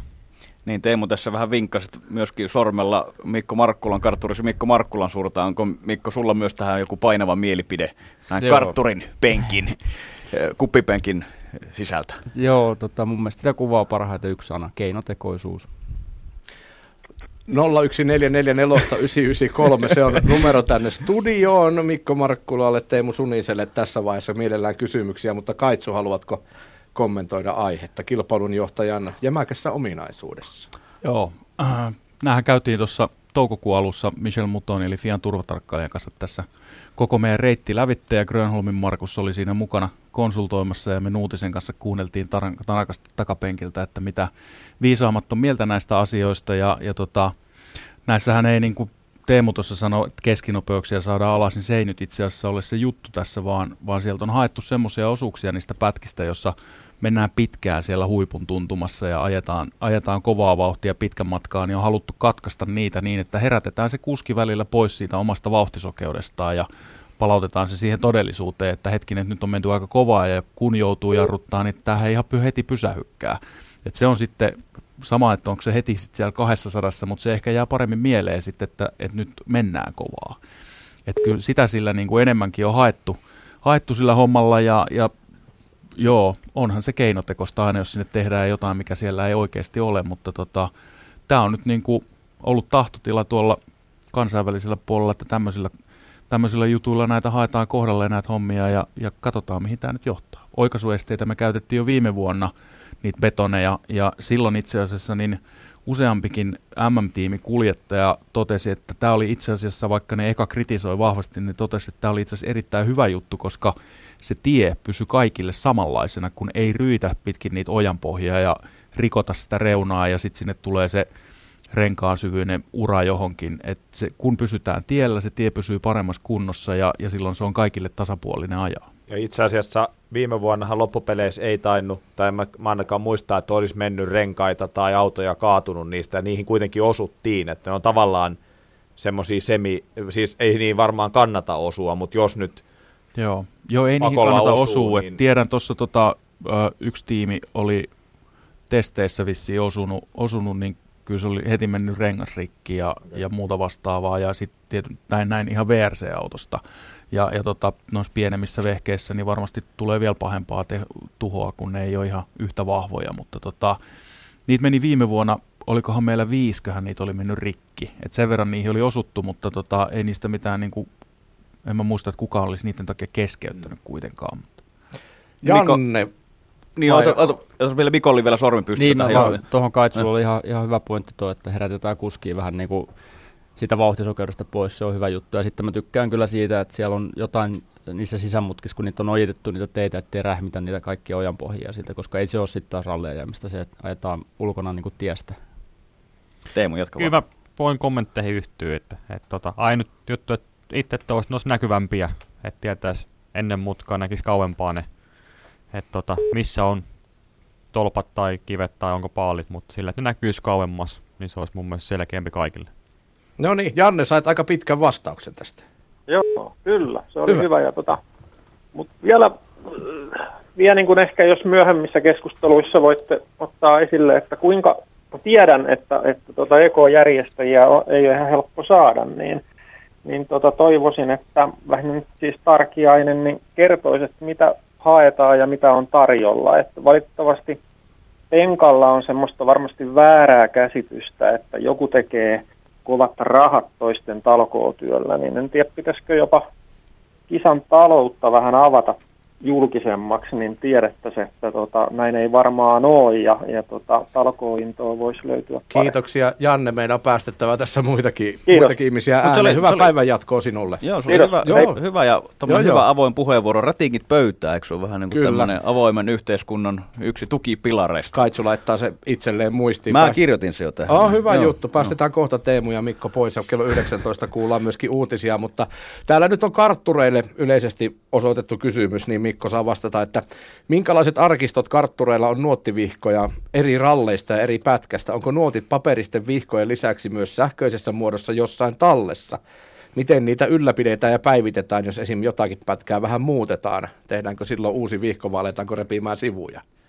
Joo, on, on arkistossa ja vaimon mielestä on aivan liian iso arkisto, että työhuoneen lattia on täysin, sinne just ja just mahtuu sekaan itse, mutta tota, ne on siellä, mulla on joka, jokainen tota, kilpailu tai sanotaan, että jokaisen maan osakilpailu saattaa olla niin kuin yhdessä paketissa, missä on sitten tiekirjat ja nuotit. Ja sitten kun niitä ruvetaan katsomaan niitä reittejä yhteen sit, sille tulevalle vuodelle, niin sieltä niitä sivuja sitten irrotellaan ja pyöritellään kierteitä auki vihkosta ja liimaillaan yhteen sitten taas yhdeksi vihokset. Tota, silleen se menee. Niin eikö ollut silloin, kun tänään ajoi sinne järveen tuolla Etelä-Amerikassa. Onks, niin, joo. Niin, eikö siinä kuitenkin näkynyt aika hyvin, että siellä niinku kartturi pelasti vielä. Joo. Se, se on arvokasta. sukelti vielä sieltä. Niin, että se on niinku arvo, niinku arvokasta, arvokasta materiaalia. joo, hän halutaan. Kypärä päässä. joo, Purki vihkon tota, hotellihuoneen lattialle ja hiusten kuivailla jokaisen sivun erikseen joo. kuivassa. Tärkeitä joo. papereita. Hei, täällä tota, Sami linjalla, tervehdys. Terve. Kerropa kysymyksesi. No, kysymys liittyy siihen, että kun EK-pätkä on – ajettu ja lähdetään siirtymällä kohti seuraavaa pätkää, niin kiinnostaisi kuulla, että onko siinä jotakin tiettyjä semmoisia niin kuin, säännöllisiä ja kestoteemoja, joita käsitellään koskien sitä edellistä pätkää. Käydäänkö siinä läpi jotain tiettyjä juttuja aina siitä äsken ajatusta pätkästä ja, ja mitä muita asioita siinä siirtymällä yleensä jutellaan tai mitä siellä käsitellään? Totta, kyllä semmoinen aika peruskaava siitä jokaiselle kuljettajalle varmasti tulee, että eikä ainakin meillä niin pätkän maalikin tullaan, niin rengaspaineet katsotaan ja sen jälkeen mahdollisimman nopeasti liikkeelle, että jarrut jäähtyy ja, ja tota, sitten käydään niin kuin ajoteknisiä asioita, virheitä, juttuja, kuinka pystyy olemaan nopeampia auton säätöjä ja, ja tota, sitten vähän ennen pätkää, niin koetaan käydä seuraavaa pätkää läpi, että mitä, mitä siellä on tulossa, minkä tyyppistä ajoa siellä pitää ajaa ja, ja tota, vaikeampia paikkoja, jos muistaa. Onko jopa nykyään sitä, kun sä puhuttiin, että VRCn palveluun tulee jopa Inkaar-kuvat erikoiskokeista, niin ehtiikö siinä jopa niitä katsoa, miten muut on tullut ja oppia tavallaan niin kuin seuraaviin pätkiin, kun niitä nyt uudestaan ajetaan? No niitä ei kyllä kerkeä, että ne vissiin tulee muutaman päivän viiveellä VRC Plussaan, mutta tota, tota, tietysti omat inkaarit on mahdollista nähdä pidemmillä tauoilla, mutta niitä, niitä harvemmin on, että yleensä päivällä on se puolen tunnin tauko ja siinä tarvitsee tehdä tota päivän, päivän tota tarpeet syödä ja, ja tota, tankata itsensä energiat täyteen ja taas mennään, että ei siinä paljon aikaa siihen ole.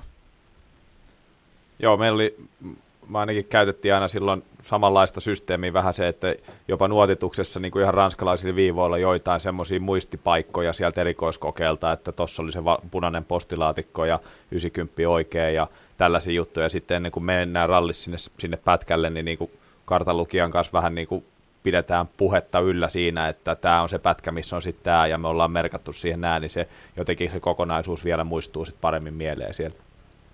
Kuinka paljon sitä tehdään jotain ihan muuta? Tämä liittyy tuohon äskeiseen palautumiseen EKlta, ainakin yksi pari valjakko tässä takavuosina kertoi laulaneensa Kaija Koota autossa siirtymillä, niin Onko teillä mitään semmoista ihan niin kuin... Kissahätä on koko ajan.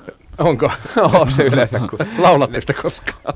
Ei, ei me, me ollaan niin huonoja laulajia. ei, ei me, mutta kyllä tuossa niin tuon Teemun listan lisäksi, niin kyllä mulla on siinä vielä paljon kaiken näköistä. Pitää tiimin kanssa olla koko ajan kommunikaatiossa ja Inssin kanssa mm. ja, ja sun muuta. Että, tota, Suunnistaakin vielä niin, seuraavalle sekin pätkälle. pitäisi jotenkin löytää vielä pihalle sieltä ja seuraavalle pätkälle oikeassa ajassa. Että kyllähän siinä kaikenlaista härdelliä. Mut kiitoksia Sami sulle soitosta ja kysymyksestä. Meitä tuuttaa lisää puheluita. Kiitos. Mukavaa Paljon. päivää jatkoa. Hei hei. Joo, ja kello lähestyy samalla tuota maagista 19 rajaa. Kai Tarkiainen. Saako heittää nopean kysymyksen Mikolle? Ilman muuta. Nykyisistä VRC-autoista, niin näkeekö kartturi sieltä ulos? Ei niistä ole nähnyt pitkään aikaan, ei tuosta näe kyllä sen paremmin. Te istutte jossain niin. maan rajassa siellä. Kyllä ne aika, aika alhaalla, mutta mun mielestä nyt FIA on alkanut vähän kiinnittää huomiota myös siihen, että kuin alhaalla istutaan että, ja toisaalta kuin ylhäällä. Että, tota, nyt ne kattelee ja tarkkailee sitä, että ei olla siellä katorajassa myöskään. Et, tota, toisaalta ei saa istua ihan lattiassa, koska tulee herkästi sitä iskua läpi sitten taas, jos sä istut ihan lattian pinnassa kiinni. Mutta sitten taas toisaalta turvallisuustekijä on sekin, että et istu siellä pääka- ö, niinku yläkaaressa kiinni. Eli puulatvat näkyy suurin piirtein kuin sieltä. No joo, ja Nokia. sitten nämä, mitä Riku puhui aikaisemmin noista alustoista, kun ne on mennyt niin pehmeäksi, niin aina kun kiihdytetään, niin näkyy puulatvat ja sitten näkyy tienpinta, kun jarrutetaan. Tota, ei oikein koskaan sitten välimaastosta. Nyt päästetään, kohta tulee uutiset ja päästetään pojat pois. Miten homma jatkuu? Huomenna on tietysti nuotittamista vielä. Se puolikas ralli edessä. Onko keskiviikko jo? Ei kun mikä se on. Eihän se huomenna on keskiviikko. Huomenna on keskiviikko, onko torstaina alkaa ralli. Torstaina alkaa ralli, niin alkaakin. Se on, jo, se on shakedowni torstai aamuna. Että tota, kiirettä pukkaa. No kyllä näin on, että, että tästä vielä mennään katsoa tämän päivän nuotteja videolta ja korjaa mahdollisimmat, vaan mahdolliset virheet ja, ja tota, huomenna samanlainen pitkä työpäivä ja, ja tota, torstaina sitten shakedownilla. Katsotaan, että auto pelaa ja illasta lähdetään vetää kovaa. Eli siis katsotteko te tänä iltana käytännössä vielä kaikki, mitä te olette tänään käynyt, EK läpi, ajamassa läpi. Te katsotte ne videolta läpi, ja Kyllä, sitten joo. vielä korjaatte nuottia sen mukaan. Joo. Joo. Missä te olitte tänään? Jämsässä vai? Jäämisessä jo Pihlainkoskelta aloitettiin Päijällä Ouninpohja siitä ylöspäin. Saalahti, sitten Lempää, tai Oittila Lempää, Ruuhimäki. Joo, joo. No onko Teemu Suninen nyt tavallaan Puolan mm yksi EK-voitto, öö, kuudes tila. Mitkä on sulla realistiset odotukset tähän Suomen ralliin? Pääsee kuitenkin aika hienoa paikkaa näyttää hienolla, no. hienolla vehkeellä. Odotukset on tietysti kehittyä Puolarallista ja, ja tuota, näyttää ehkä tasaisuutta enempi, että, että pystyisi niin joka pätkällä olemaan niin kohtuu hyvillä sijoilla, että ei tule sitä, että tulee pikku virheestä ollaan top 10, että, että pystyisi niin hyviä aikoja ajaa niin tasaisesti, niin se olisi, se olisi tavoitteena. Et tota, ralli on hyvin haastava, mun mielestä haastavampi kuin Puolaa, että, että sen suhteen kokemuksesta ei haittaa olisi, mutta tota, mennään näillä mitä on ja pidetään kaasupohjassa. Teillä ei monta rallia täällä vielä ole Keski-Suomessa ajettuna, mutta tuolla kysyttiin sähköpostissa parasta muistoa Jyväskylän MM-rallista, niin saatte ne vielä tähän ennen uutisia heittää toistaiseksi. Nyt tulee hienoja uusia muistoja totta kai lisää. No kyllä ehkä parhaana on vielä se tulevaisuuden tähtikilpailu, että, että sieltä tuli, tuli paljon kokemusta ja hyvä tulos. Että, ja ehkä sanoisin, että se uran kääntökohta tietyllä tapaa, että, että tota, sieltä lähti niin ura nousuun ja, ja se, se tota, on mahdollistanut kaikki nämä, nämä hommat, mitä sen jälkeen on tapahtunut.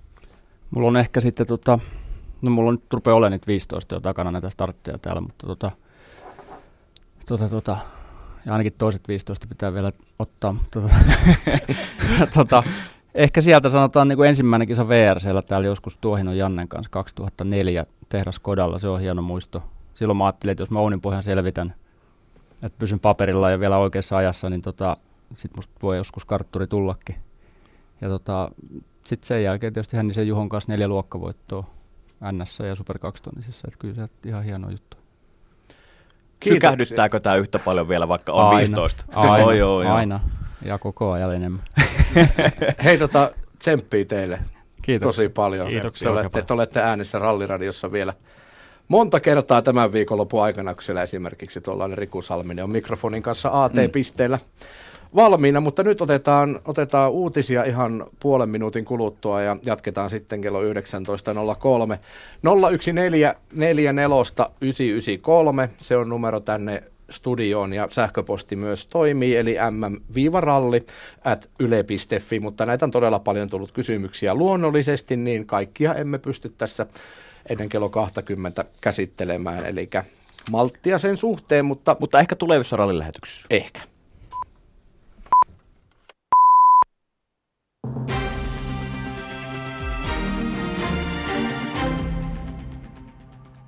Puolassa presidentti on hyväksynyt yhden oikeusuudistukseen liittyvän lain. Presidentti Andrzej Duda allekirjoitti lain, joka antaa oikeusministerille valtuudet irtisanoa nimittää alempien tuomioistuinten puheenjohtajia. Duda yllätti eilen liittolaisensa kansallismielisen laki- ja oikeuspuolueen, kun hän jätti hyväksymättä kaksi muuta oikeusuudistukseen kuuluvaa lakia. Presidentti kertoi tuovansa pöytään uudet lakiehdotukset kahden kuukauden kuluessa. Kreikka on palannut kansainvälisille lainamarkkinoille kolmen vuoden tauon jälkeen. Vuosia jatkuneen talouskriisin riepottelema maa on laskenut liikkeelle viisivuotisen joukkovelkakirjalainan. Markkinoille paluta on pidetty tärkeänä edistysaskeleena Kreikalle, joka on ollut talousongelmissa pian kymmenen vuoden ajan. Täällä Suomessa työttömyys on jatkanut laskuaan. Työ- ja elinkeinoministeriön mukaan etenkin pitkäaikaistyöttömyys on vähentynyt. Parantunut taloustilanne on vauhdittanut kehitystä, jonka uskotaan jatkuvan. Aapo Parviainen. Kesäkuussa pitkäaikaistyöttömiä eli yli vuoden työttömänä olleita oli 105 000, joka on 21 000 vähemmän kuin vuotta aiemmin. OPn ekonomistin Henna Mikkosen mukaan tämä on pitkälti yleisen taloustilanteen ansiota. Osa pitkäaikaistyöttömistä löytää töitä, niin moni kuin aikaisemmin ei olisi aikaisemmin ehkä päätynyt pitkäaikaistyöttömäksi, niin ei päädykään, kun se työ löytyy. Toki siellä voi olla myös tällaista rakenteellista selitystä, että osa, osa näistä niin kuin päätyy pois työmarkkinoilta. Että siellä on aika uskoisin, että monta syytä taustalla, mutta väittäisin, että isoin on kuitenkin tämä positiivinen Suomen talouden kehitys. Työ- ja elinkeinoministeriön tutkimusjohtaja Heikki Räisänen on asiasta samaa mieltä, mutta lisää siihen ripauksen oman hallintonsa tekemisiä. Se, että pitkäaikaistyöttömyys laskee itse asiassa voimakkaammin kuin kokonaistyöttömyys, niin se johtuu aika paljon siitä, että TE-toimistoissa on vuoden alusta tehty systemaattisesti määräaikaisia haastatteluja työttömille työnhakijoille. Säätiedot. Lapissa on laajalti poutta ja selkeää, muualla pilvisyys on rumusasta ja paikoin sataa vettä. Huomenna Lapissa on edelleen laajalti aurinkoista, muualla puolipilvistä tai pilvistä ja etenkin idässä tulee sadekuuroja. Myös lännessä sadekuurot ovat mahdollisia. Yön alin lämpötila on 7 ja 15 asteen välillä, päivän ylin lämpötila 18 ja 26 asteen välillä – Metsäpalovaroitus on voimassa Ahvenanmaan, Varsinais-Suomen ja Satakunnan maakunnissa.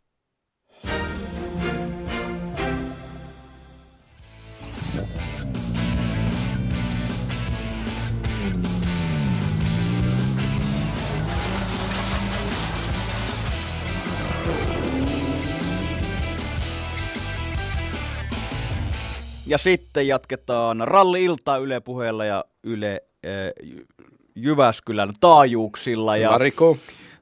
Termit muuttuu, mutta tuota, tosiaan tunti on vielä jäljellä ja miehet studiossa vaihtuu jälleen Emil Lindholm, Tomi Tuominen kaksikko täällä mukana, Kai Tarkiainen kilpailujohtaja totta kai ja Riku Tahko asiantuntijamme ja homma kiihtyy. Kysymyksiä laittakaa tulemaan. Jussi, kerrotko vielä yhteystiedot? Joo, eli, eli nyt jos on ehdottomasti kysymyksiä Emil Lindholmille tai Tomi Tuomiselle, heidät päästetään täältä tuossa vartin kuluttua pois, niin ottakaapa puhelin käteen 014 993, eli 014 993, nyt ehdottomasti Lindholm Tuominen parivaljakolle kuvia, kuvia kun kysymyksiä. Ja Tomi Tuominen on siitä mielenkiintoinen kartanlukija, että on julkaissut juuri uuden kappaleensa YouTubessa nimeltä Elämä. Ja täältä kun katsoo, niin 6814 näyttökertaa, onko se Tomi hyvin vai huonosti? Kyllä mä pidän, että se on ihan ok. Tota, torstaina tuli toi sinkku julki ja ihan, ihan, Onko ihan muita jees. laulavia karttureita? En tiedä, ei varmaan ainakaan sellaisia, jotka olisi viime torstaina julkaissut sinkun. tässä rallissa. Tässä en, en, en tuli, osaa sanoa. Tässä tuli hetkistä kysymystä, mitä tehdään, ja Jussi, mitä tehdään siis erikoiskokeen jälkeen siirtymillä ja kaiken tämän muun tärkeän lisäksi, niin jotkut ovat laulaneet Kaija Koota, mutta mitä Emil ja Tomi teidän autossa tehdään sillä aikaa, kun siirtymä on käynnissä ja kaikki semmoinen tarvittava on tehty? Kun kaikki tarvittavat. No aika pop on ollut, hei, meillä on Bluetooth-headsetit, me saatetaan pistää rokkisoimaan siirtymillä. Okay. Se on tosi ees juttu. Joo. Siinä vähän rentoutuu mieli ja muutenkin meillä on aina hyvä silloin. Laulatte sitten mukana? Saatetaan innostua laulamaankin duos. Mikä, mitkä teidän suosikit on ehdottomasti? Mitkä pitää joka tapauksessa soittaa? Tuominen vastaan. Eikö, Tuomisen koko tuotanto. Ei, ei kyllä, niin. Joo, no se on yksi. se on nopeasti kuunneltu, ne on julkaistut kappaleet. niin Tuo ensimmäinen sinkku, mutta tota, sitä kun ripiitillä kuuntelee, niin rupeaa sanatkin muistuu ulkoa sen jälkeen. Emil saa toimia DJnä, mutta täytyy sanoa, että nuoreksi mieheksi hänellä on yllättävän hyvä musiikkimaku, että hän kuuntelee ihan soittimilla tehtyä musiikkia. Kuuntelee vanhaa musiikkia. Niin. Emil Lindholm Niin, siis. nimenomaan. Erkki Junkkarista. Tulevaisuuden tähtiä. Tässä kävi siis Teemu Suninen, äh, onko se nyt kolme vai neljä vuoden takaa tulevaisuuden tähti. Minkälainen tavallaan mittatikku Teemu Suninen ja hänen nyt uransa on ehkä, ehkä sinulle sanoi itse tässä hetki sitten, että nimenomaan tulevaisuuden tähti kisaili silloin kun voitti tämän ja pääsi ajaa Jyväskylässä, niin se oli hänen uralleen käänteen tekevä. Kyllä mä näkisin tämän suurena mahdollisuutena. Siis upea juttu. Teemu on edennyt, edennyt uralla tosi pitkälle, jos sanotaan aika lyhyessä aikajaksossa. Tietysti Teemu on tehnyt paljon hyvää duunia se eteen ja Teemu on uskomattoman kuski. Se vaaditaan. Mutta mä luulen, että tämä on, tää on hyvä ponnahduslauta ja en mä tiedä, vuodet ehkä näyttää, mitä tästä voi, voi tulla. Kyllä mä luulen, että tämä on suuri apu. Onko jotain semmoisia ajatuksia, nyt kun Jyskälään pääsette niin, ja olette nuotitusta tehnyt jo, että mikä on se tavallaan se sun vahvuus ehkä näillä teillä nuorena kuljettajana? Paha sanoa. Nuorena kuljettajana tietysti mulla ei ole ainakaan kokemuksesta mitään vahvuutta, koska sitä mulla ei ole. Ähm, en mä tiedä, onko me sitten enemmän rämäpää kuin vanhemmat kuljettajat, onko tuominen? Siinä on sellainen ero teissä nuorissa kuljettajissa, te ette tiedä, että voi sattua. niin, se on se, se ei ole vielä ehtinyt sattua. Meidän, niin, meidän ikäpolvi tietää, että voi tulla kipeitäkin joskus, mutta nämä junnut, ne vetää ihan, sä tiedät Riku, silloin kun säkin oot ollut nuorempi, niin se oli ihan sitä, että mentiin vaan. Sitten jossain vaiheessa alkaa ymmärtää, että... Jossain meinas sattua. Se. Joo, sitten tulee se ymmärrys, että hetkinen, että tässä voi tulla kipeätäkin. Tämähän on muuten mielenkiintoinen semmoinen niin kuin yksi mittatikku, mistä paljon aina puhutaan vähän noin niin kuin kulissien takana, että nuori kuljettaja, että kun se ensimmäinen iso mälli sattuu, niin sit vasta oikeasti mitataan, että oot sä niinku kuskiaineesta pidemmälle siitä, että, että monihan on saattanut ajaa pitkään hyvin, hyviä sijoituksia, mutta sitten kun kerran helähtää oikein kunnolla, niin sitten se vauhti katoo pitkäksi aikaa ehkä kokonaan. Joo, niin on muuten. Ihan totta. No Emil ja Tomi, teillä on hyvät, hyvä kausi takana SM3-luokassa. Johdatte siellä, tai onko se nyt viiden osakilpailun kenttää täällä jaettu kärki, katoinko oikein tuosta. Ja nyt Puolassa tosiaan kävitte, siellä tuli pieni lipsahdus, Autoklym-rallista tuli voitto. Ö, minkälaisia rakennuspalikoita nämä on tätä Jyväskylää varten? Valmistaako nämä vai onko ne vain kokemuksia sitten niin kuin siellä joukossa? Voiko Jyväskylä valmistautua näiden, näiden hyvien suoritusten kautta? No totta kai, siis kuitenkin mä oon aika, mä oon aika uusi tavallaan rallin parissa ja varsinkin nuottirallin parissa, joten jokainen kilpailu tuo sitä kokemusta, mikä on elintärkeää tätä hommaa varten. Uh, mä sanoisin, että Jyväskylälle taas tälle rallille tärkeintä on kyllä sitten taas kokemus just tästä rallista – Ähm, ja, ja muut rallit totta kai tukee siellä taustalla, mutta tämä, tämä reitti on niin omalaatuinen tavallaan, että tätä, tietä, tätä rallia pitää tavallaan opetella vuodesta toiseen, luulisin. Tietysti mä en voi vielä sanoa, kun en ole, kun en ole ajanut kertaakaan. mutta tota, kyllä tämä kausi on ollut hyvä ja, ja opettavainen. Meillä on ollut, ollut hyviä hetkiä, sitten oli se Puolan yksi, yksi tota, päärynäpuu, joka osui tielle, mutta ehkä se oli hyvä nyt, koska talvikausi tuli aika virheettömästi ja ehkä ainahan se virhe jossain vaiheessa on edessä, niin toivotaan nyt, että se oli se Puolan päärynäpuu, joka, joka meidät kukisti siellä ja sanoi, että tämä Jyväskylä. ei tainnut olla päärynät vielä kypsiä. Ei perhana ollut, mä ei kävin heti katsomassa. Olisitte saanut siitä niin, niin tuoreelta. Nuukana miehenä olisin niin. kotiin ottanut muutama. Puolalaisia päärynä. Niin. Tuostakin on muuten monta hyvää esimerkkiä, tuosta just nuori, nuori kuski ensimmäisiä kertoi täällä, niin sitten se just tärkeä asia on valita se kokenut kartanlukija siihen, koska sitten se on, kun se on kuitenkin se tieto heti, että mistä niitä kiviä nousee, että ei käy mitään sellaista, että itse Onin pohjan pienellä tiellä niin kuin hönö, hönöjaakkona, siis niin kuin rikkonut alatukivarren keskellä tietä, kun kaikki muut tieset siihen keskelle tietä nousee maakivi ja mä en tiennyt ja mä ajoin siitä yli. Niin just tällaisia asioita, että pystyy heti sanoa, että hei, tähän sitten, koska nythän se tie näyttää hemmetin hienolta siellä ja kaikki, kaikki on ihan sileitä, mutta sitten kun siitä on mennyt 20 VRC-autoa ja nämä muut edessä, niin se on aika monen kyntäpelto. Hönöjaakko ja muut. Nyt tota, päästetään tuolta puhelimen päästä vielä, onko siellä Terhi mahdollisesti äänessä. Nimittäin kohta otetaan yhteyttä tuonne paviljonkiin. Siellä Sanna Pirkkalaisen juttu sillä ovat Esa-Pekka Lappi ja Janne Ferm viiden minuutin kuluttua. Mutta Terhi, oletko siellä? Joo, kyllä, täällä ollaan. Kerroppas, mitä oli mielessä?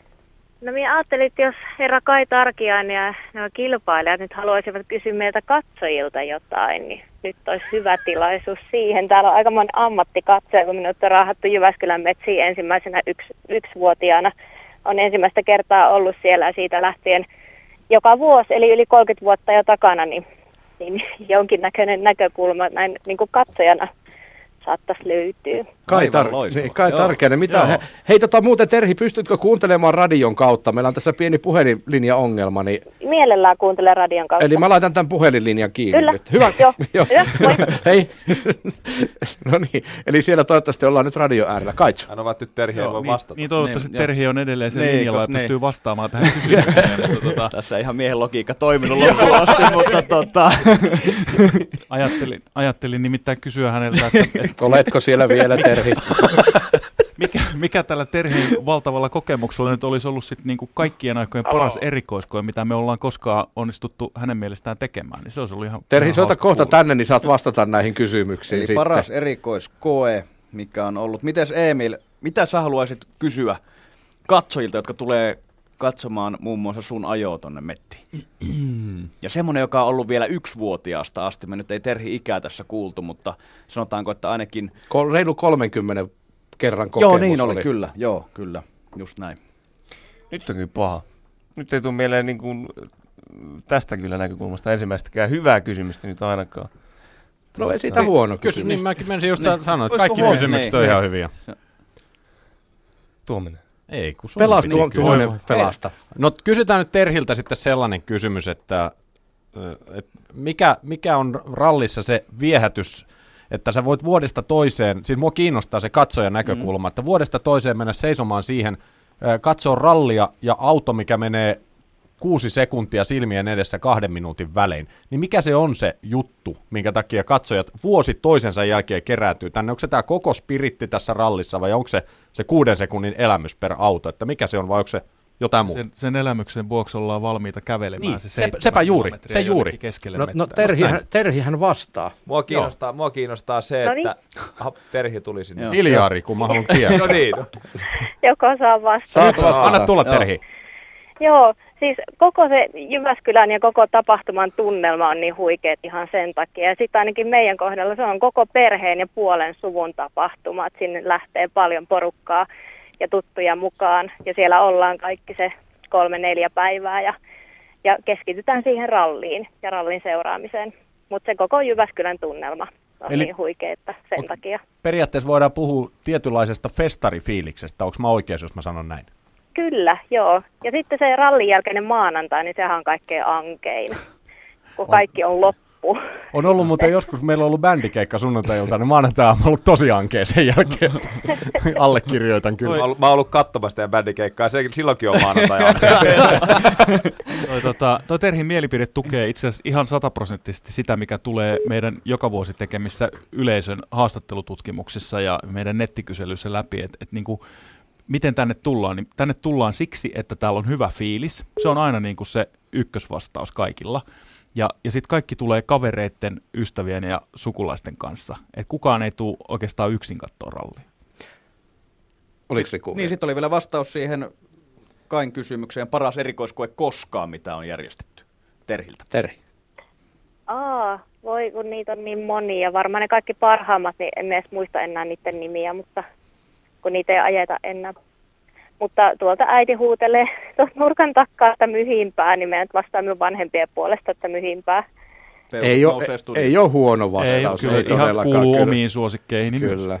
No niin, nyt kun saatiin myöskin Terhin vastaukset. Hei Terhi, hyvää, hyvää illanjatkoa ja rallia teille kaikille. Joo, kiitos. Hei hei. Kiitti, moi.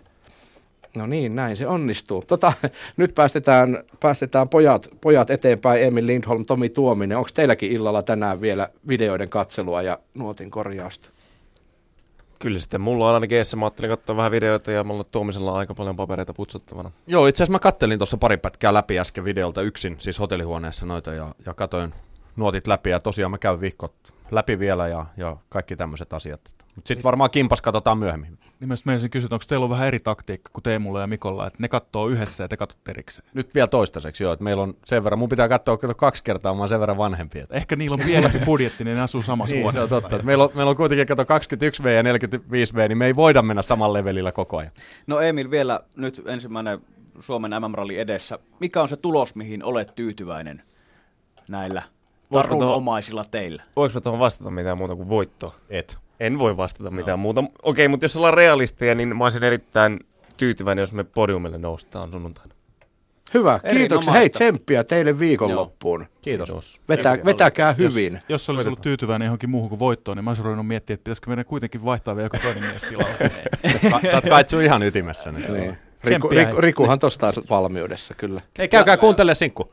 Joo, tää, tää on vähän niinku ralli, rallimiesten runkiringin Spotifystakin Paula löytyy. Vesala, eli Tuominen ja Elämä. Joo. Esitetäänkö jossain vaiheessa tässä, tässä rallissa?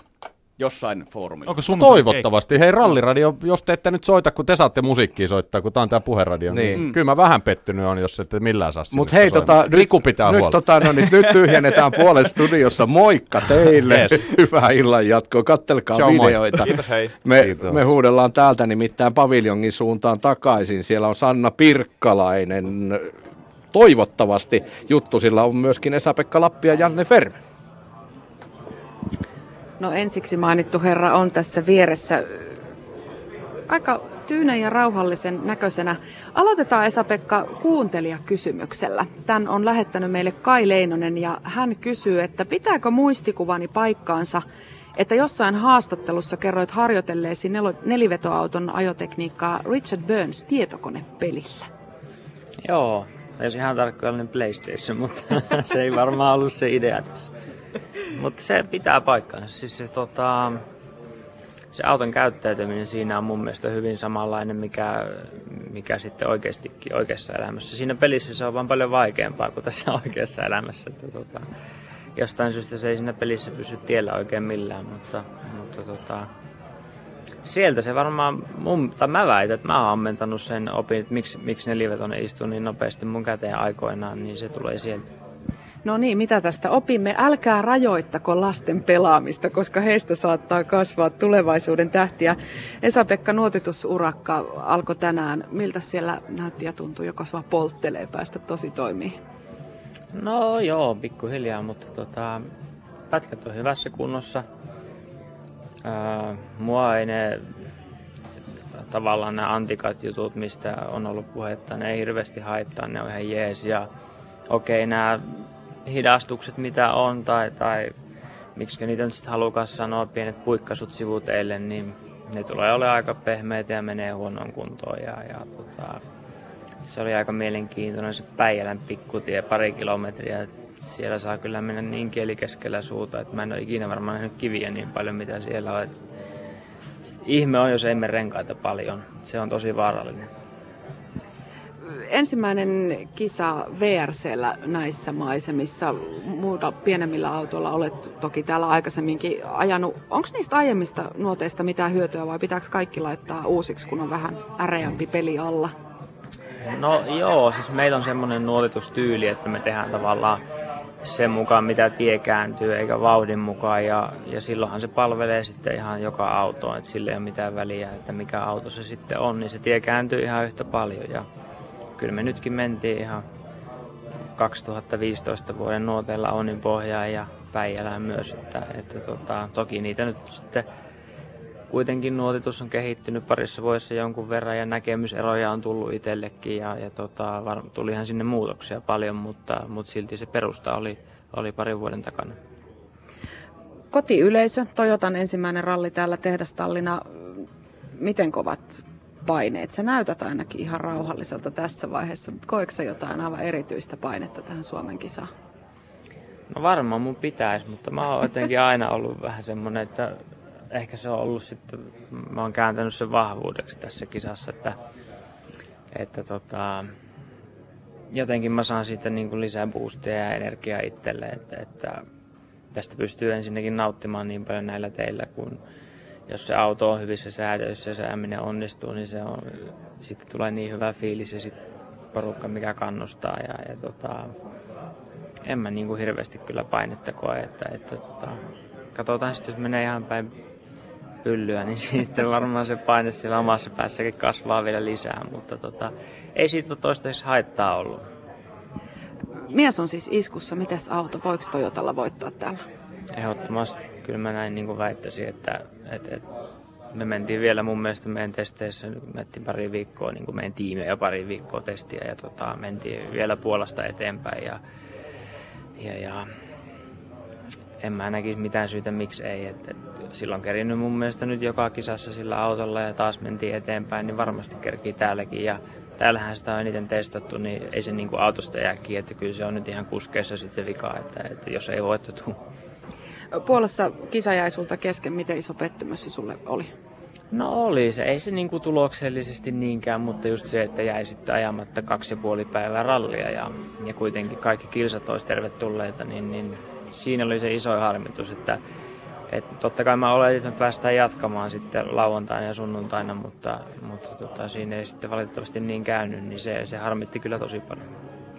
Miten sä yleensä muuten pettymysten kanssa pärjäät? Miten sä ne käsittelet? Koska märehtimäähän sitä ei voi jäädä.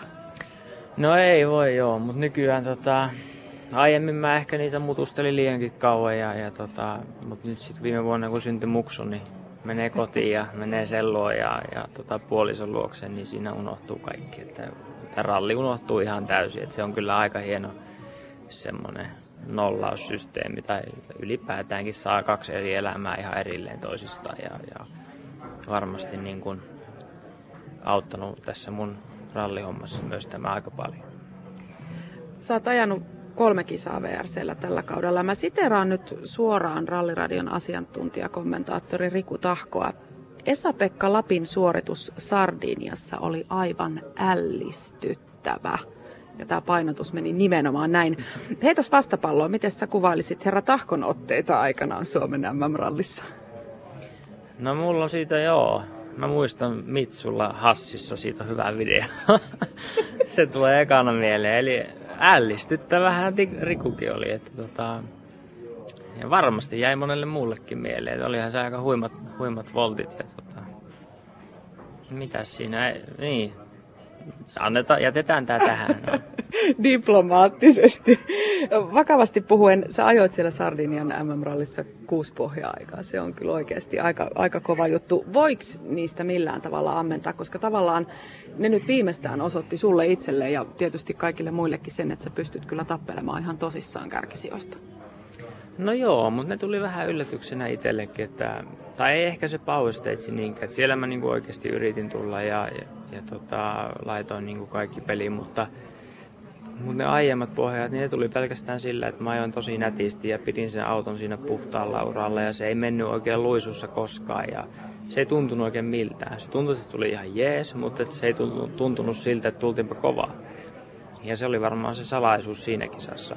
Et, et, mut nyt sitten täällä on varmaan pikkusen tarina toinen, mutta onhan niistä nyt niinku vaikea tänne hyödyntää yhtään mitään, sanotaanko näin, mutta, mutta ainakin niin kuin musta tuntuu, että se perusidea noilla autoilla on se, että mitä enemmän sä menet luisussa, niin sitä enemmän se kello tikittää, että vähän niin kuin formulamaisempaan tyyliin noilla pitäisi ajaa noiden isoinen siipineen sun muille.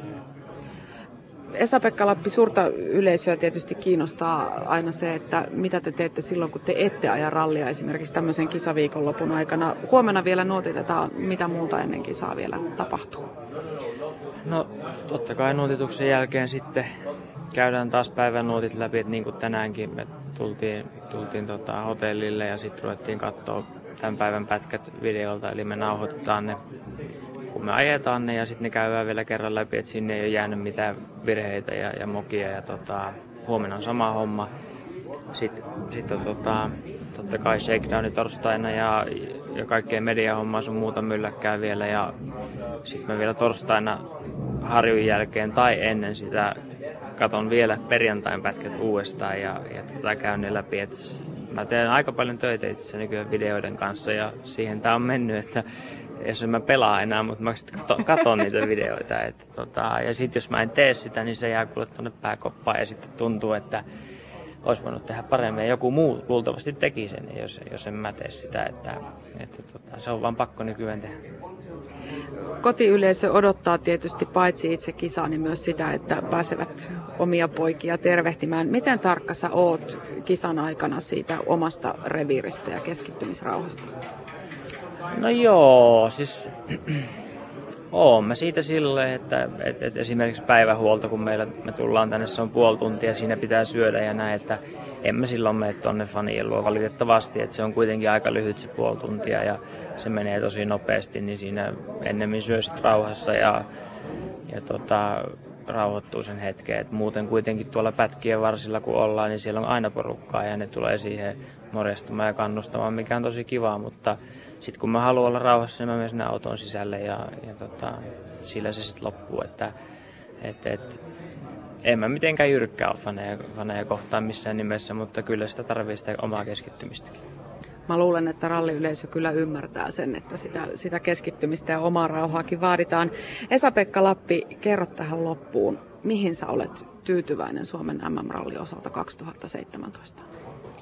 No mä en ole vielä saanut puhasta rallia niin sanotusti, missä olisi mitään ongelmia. Että lähdetään siitä, se olisi niin kuin ensimmäinen tavoite ja sitten en mä nyt niin kuin tuu hiljaa ja, tai en, en tullut tänne ajan hiljaa, että kyllä mä niin kuin haluaisin totta kai parantaa tähän asti sitä parasta. Eli, eli jos neljäs on paras, niin kyllä mä haluaisin olla kolmas sitten. Että to, toki ymmärrän ja on realisti, että se on ihan sairaan vaikeaa ja haastavaa, mutta eikö tavoitteet pian ollakin semmoisia, että, että niihin on vähän vaikea yltää ja, ja kuitenkin, että ne myös motivoi, niin tota, lähdetään siitä, että koitetaan puskea sinne ja tunkoahan sinne on, mutta, mutta tota, ei se mitään, että koitetaan, koitetaan vaan mennä omalla tyllä sinne. Katsotaan, mitä se sitten tuo tullessaan tämä viikonloppu.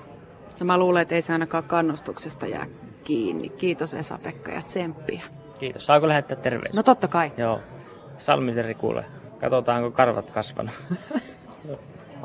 Oho! Muistaa vielä, pari vuoden takaa. Joo, mä oon siis, täytyy sanoa, että tässä pari vuotta sitten Siis istuin... kumman housuihin te nyt meinaatte katsoa? Niin. Tota, mä oon siis istunut yhden, yhden testipätkän Esa-Pekka Lapin kyydissä ja korjailin sinne nyt muutaman nuotin kohdilleen, jonka jälkeen sitten alkoi niinku putoille kypsiä hedelmiä Niin, Lapin niin, koriin. lopullinen läpimurto tuli Joo. siitä. Mutta tota... Joo, Joo. katsotaan. Niin. Niin. Jossain vai- ehkä viikonlopun aikana selviää On sitä. karvojen pituus. Kyllä, kyllä. Mutta tota, Kiitoksia Esa-Pekalle ja Joo. Sannalle. Sa- Paviljonkin palataan vielä ennen kahdeksaa. Mutta Riku, Niin, oikeastaan ehkä Riku Tahkota voisi kysyä sitä, että tässä on niin mielenkiintoinen tilanne kahden nuoren suomalaiskuskin välillä. Teemu Suninen, joka oli meillä studiossa, Esa-Pekka Lappi paviljongilla. Mikä on puntari ja vaaka heidän, heidän välillään, kun mennään Suomen mm No joo, noita on ollut molempia kavereita ollut tosi mielenkiintoinen seurata tässä nyt lähivuosina, koska, koska tota, jotenkin musta tuntuu, niin kuin tavallaan mä pidän Teemua vähän kokemattomampana tai jonkun verrankin kokemattomampana, mutta toisaalta on hänkin ajanut huippuvehkeillä nyt monta vuotta kilpaa jo, ja sitten taas niin kuin josta, jo, jostain syystä mulla on jäänyt semmoinen kuva VRC2-ajosta, että Teemu oli jopa vielä säväyttävämpi jossain kisoissa, joissain tilanteissa kuin Esuppi on ollut. Että vaikka vaakakuppi ehkä tulosten valossa on tietysti Esupilla tässä, tässä kohdassa. Tässä kisassa nyt Teemulta vaaditaan kyllä aika ilmiömäinen veto, jos meinaa niin kuin ajaa heti sinne samaa tahtia, koska sitä VRC-kokemusta on muutama kisa vähemmän ja, ja noin, mutta tota, mielenkiintoinen yhtälö. Molemmat sieltä niin kuin mikroautoajoilta, Joo, ja niin kuin kyllä. tänään puhuttiin, niin he on sieltä ajoista jo kuitenkin niin kuin noussut, erottunut edukseen, että ne on ollut lahjakkaita junnuja ja, ja sitä kautta niin ehkä voi sanoa, että oikeat kaverit on tuolla nyt tällä hetkellä nämä meidän nuoret lupaukset, että tosi mielenkiintoinen se asetelma ja vaikea tuosta nyt on sanoa, että kumpi, kumpi, kumman sen vaakakupin sitten saa hallintaansa, mutta ehkä se Esuppi vielä kokemuksen rintaäänellä on. Kaitsu. Tosi mielenkiintoinen kisa näiden kahden välillä varmasti tulossa ja, ja on, ovat maailman katseiden keskipisteessä.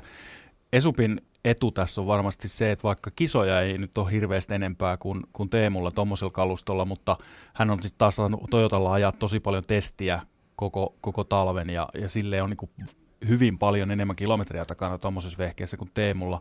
Sitten taas mun mielestä, mikä mulle on jäänyt Teemusta sieltä ihan alusta saakka niin kuin noussut, noussut esiin se, että se omaksuu uudet autot ihan älyttömän nopeasti. Se on niin kuin heti siinä sisällä, että mikä, mikä tämän vehkeen on. juttu on, ja se pystyy saamaan siitä kaiken irti. Mikä nähtiin Puolassa, että kaveri ajaa kuusi pätkää MM-rallia ja vetää pohjat, niin ei niitä, ole, ei niitä ole montaa tuo rivissä tällä hetkellä niitä kavereita. Ja jotenkin sinne VRC 2 silloin mennessä. Joo, se, tuntuu, se vaan niin kuin muljahti se siihen nelivetoon, että se on siellä. Nousu oli jotenkin vielä nopeampi kuin Esupilla. Hei, nyt kuullaan mielenkiintoisen henkilön haastattelu tähän väliin. Lyhyesti, Riku Tahko, miten sä kuvailisit miestä nimeltä Timo Jouhki? Timo Jouhki on, voi sanoa, Mister, Mister Ralli jollain tapaa Suomessa. Tietysti erittäin arvostettu manageri ja, ja on nostanut, tehnyt kahdeksan maailmanmestaruutta suomalaisen ralliautoiluun ja tuke, tukenut monia kuljettajia, tukee edelleen monia kuljettajia ja varmasti tuolla on monenlaisia managereiksi itseään tituleeraavia, niin kuin on, on enemmän ja vähemmän managereita, mutta Timo Jouhki on semmoinen kaveri kyllä, että varmaan jokaisessa tiimissä aukeaa ovet aika suuresti, kun kaveri tulee sisään ja, ja hänen sanallaan on painoarvo. Et jos sä le- Jouhkin leirissä oot, niin kyllä sulla ainakin aika vahva kortti tässä rallimaailmassa on. Kaitsu. Joo, kyllä ihan täytyy kompata Rikua tuossa, että kyllähän Timo on tehnyt ihan valtavan urot, uroteon urot, uran no, suomalaisessa rallimanageroinnissa, että kyllä siellä olisi aika monta kaveria jäänyt ajamaan SM-sarjassa, jos ei hän olisi huomannut lahjakkuutta ja lähtenyt tukemaan ja viemään eteenpäin. Ja, ja, ja tukemisella ei nyt tässä tarkoita pelkästään rahallista tukea, vaan kaikki se, että luodaan se organisaatio siihen ympärille, joka auttaa sen kaverin sille tasolle, että hän pystyy keskittymään siihen ajamiseen ja tekemään sen työnsä siellä tiimissä niin, että se työ saa jatkoa siellä myöskin ja, ja siinä kohtaa ne rahavirratkin kääntyy sitten jo ihan toiseen suuntaan. Joo ja jotenkin mä annan sille vielä painoarvoa just, että ne kuljettajat on semmoisia, ketkä on niitä lahjakkuuksia, jo- joilla ei olisi ilman manageria mitään teoreettistakaan mahdollisuutta lähteä nousemaan, niin siihen tarvitaan sitten myöskin se rahallinen alkusysäys, kyllä. minkä jouhki lyö Ja seula on ollut heillä aina hyvin tiukka kyllä, sille, kyllä. ketä sinne otetaan. Että kyllä Suninenkin aika monen suosituksen kautta taisi sinne lopulta sitten päästä. Kyllä. Arvo Vuorela tavoitti Timo Jouhkin tässä aiemmin ja tässä Jouhkin ajatuksia. Rallimanageri Timo Jouhki, milloin sinua ensimmäisen kerran nuorena poikana tai miehenä puraisi rallikärpäne? No sitä on ehkä pikkasen vaikea sanoa, että milloin se on ensimmäisen kerran purru, mutta mitä niin kuin selkeitä muistoja on siitä, milloin on Jyväskylän Suurajoja käynyt oikein katsomassa, niin oli joskus 1965 tai 64. Mikkola Hannun kanssa kierrettiin Jyväskylän Suurajoa. Hannu oli ehkä vielä siihen aikaan pikkasen enemmän nouseva rallitähti. No milloin sitten kävi niin, että rallista tulikin sinulle entistä tärkeämpi osa elämää, eli olet tullut tunnetuksi siitä, että olet edesauttanut suomalaista autoorheilua enemmän ehkä kuin kukaan muu monellakin eri tavalla? No joo, se ehkä oli siihen aikaan, kun mä vielä itsekin ajoin 70-luvun loppupuolella, kun törmäsin tuohon Kankkusen Juhaan itse asiassa kilpailussa. Ja totesin silloin, että, että nuori mies on omaa hyvää potentiaalia ja, ja sitten siitä muutaman vuoden jälkeen, jos 80-luvun alkupuolella 21 tai jotain vastaavaa, niin totesin, että täytyy varmaan Juhaa vähän auttaa, kun se oli vähän vaikeuksia päästä kisoihin mukaan, ei ollut, ei ollut rahaa eikä oikein autoa ja niin poispäin, niin mä annoin hänelle mun auton ajettavaksi ja, ja siitä lähti liikkeelle. Oliko se, kävikö silloin niin, että sä sitten itse ikään kuin lopetit tuon ralliajamisen ja keskitytkin tuohon taustavaikuttamiseen? No kyllä se niin oli, että eihän mä koskaan ihan tosissaan edes ajanut, vaikka niin kuin niin Suomen kansallisella tasolla olin ehkä niin kuin siellä aika topissa, mutta tota, ei mulla ollut niin kuin liikeasioiden takia oikein, takia oikein aikaakaan ajaa. Ja, ja sitten totesin, että kyllä se on parempi jättää paremmille tämä ajaminen esimerkiksi Juhalle. Siitä se sitten lähti rakkaudesta lajiin tämä kuskien auttaminen kuskien auttaminen, sehän vaatii niin sanottua rallisilmää, niin oliko sulla silloin, kun Juhan kanssa tosiaan, että autolla törmännyt, vaan henkilökohtaisesti törmäsit siellä kisan merkeissä, niin tuliko sulla silloin jo semmoinen tuntu, että sinä niin kuin tiedostat, kuka on kyky? En mä nyt tiedä, että tuliko semmoista tuntua, että minä varsinaisesti tiedostan, mutta kyllä siinä niin kuin Juha erottu joukosta aivan selkeästi. Että kyllähän oli niin kuin, se on aivan selkeä lahjakkuus ja lahjakkuus on tietenkin niin kuin vähän moniselitteinen juttu, mutta hänellä oli kyky ajaa kovaa ja, ja kuitenkin niin kuin pysyä tiellä ainakin osittain. No sinä olet työskennellyt useiden kuljettajien kanssa, niin voitko nyt tämän kokemuksen perusteella jo kiteyttää, että mitä se lahjakkuus vähintäänkin on, jotta pärjää rallissa? Lahjakkuutta sinänsä en voi kiteyttää, mutta niitä ominaisuuksia, mitä rallikuljettajalta vaaditaan, niin voi kiteyttää kyllä ehkä jossain määrin. Pitää olla hyvä havainnointikyky ja se tarkoittaa sitä, että silmä ja aivo on koordinoitu niin hyvin, että viesti menee silmistä perille nopeasti ja pystyy kestämään kovaa vauhtia ja se kehittyy kyllä niin kuin ihan, jos sitä on, on, on niin kuin nuorena miehenä tehty. Pitää olla hyvä tasapaino, taju. Sitä kutsutaan usein aika paljon perstuntumaksi ralliauto ajattaessa, mutta kyllä se, se on nimenomaan tasapainotajua, mitä pitää olla. Ja sitten pitää olla nopeat reaktiokyvyt, plus sitten niin kuin psyykepuolella pitää olla tällaisia ominaisuuksia kuin hyvä paineen kestävyys, pitää olla hirveä tarve voittaa ja, ja, ja sitten pitää olla erittäin pitkäjänteinen. Tässä niitä ehkä pääkohtia. No vähän tulee mieleen, että nuo on supermiehen ominaisuuksia. No, eikö se niin ole, että mestarit on supermiehiä? No sinä olet työskennellyt siis aluksi Juha Kankkusen kanssa, mutta ketju jatkuu. Tommi Mäkinen, nykyinen Suomen ensimmäinen tallipäällikkö, Mikko Hirvonen, Jari-Matti Latvala, Harri Rovanperä, Toni Gardemeister ja nyt siellä on niitä nuorempaakin polveja mukana, eli Teemu Suninen ja Kalle Rovanperä, niin siitä tuli sulle sitten, sitten tämmöinen elämänmittainen tehtävä ilmeisesti. No kyllä se aika lailla elämänmittainen tehtävä on, jos ajattelee, että me aloiteltiin Juhan kanssa noin 82 oikeastaan, niin kuin, että voi sanoa, että niin silloin niin kuin ruvettiin tekemään sitä hommaa jossain määrin jo ja sitten vähän to, enemmän tosissaan 83. Tuleehan sitä jo 35 vuotta tässä vaiheessa, että on aika lailla pitkä, pitkä homma ollut ja on jo kyllä ihan selkeästi eläkeiässä ja periaatteessa jo päätinkin vähän niin kuin lopetella uusien ajajien ottamisen tuohon Jarimattiin, kun siinäkin Jarimatin kanssa on tehty töitä jo tässä 15 vuotta oikeastaan. Kaiken kaikkiaan erittäin pitkä rupe, rupeama ollut, mutta sitten toi kuitenkin kun Kalle Rovanperä tuossa oli odottamassa jo selkeästi kahdeksanvuotiaana näki, että se, se hänestä saattaa tulla todellakin mielenkiintoinen ja hyvä rallikuljettaja, niin lähdin, lähdin siihen Harrin, Harrin kelkkaan sitten hoita, hoitelemaan noita Kallen asioita ja, ja, ja tota, aika pitkälle jo ollaan päästy, vaikka Kalle on 16 vasta. No onko jostakin löydettävissä työllesi jatkajaa? Sehän vaatii todella aika paljon. Vaatii fyysisiä ja myöskin taloudellisia rahkeita ja myöskin suurta intohimoa. Joo, kaikkea näitä ja sitten vielä taitoa tietenkin sen lisäksi. Toivon, että löytyisi joku, joka tämmöistä tehtävää rupesi tekemään, mutta ei se tule itsestään. Ja niin kuin tuossa todettiin, niin se vaatii myös aika paljon finanssiresursseja, eli rahaa ja, ja tota, tietenkin intoa tähän touhuun. Kyllähän tätä on moni yritellyt, mutta eipä niistä nyt hirveästi ole sitten tullut. Että kansainvälisestikään ei ole kovin monta kilpailijaa ollut, että ehkä tämä Veivi Norjassa on niin kuin lähimpänä sitä konseptia, mitä mä oon harrastanut. No, viittasit tuossa, että vaatii taloudellisia rahkeita, niin onko tämä ollut sinulle kannattavaa toimintaa? Pikkasen kerron taustaa, niin esimerkiksi Juhan kanssa, niin en mä siihen joutunut ihan hirveästi taloudellisia resursseja laittamaan. Se lähti aika hyvin liikkeelle se Juhan projekti.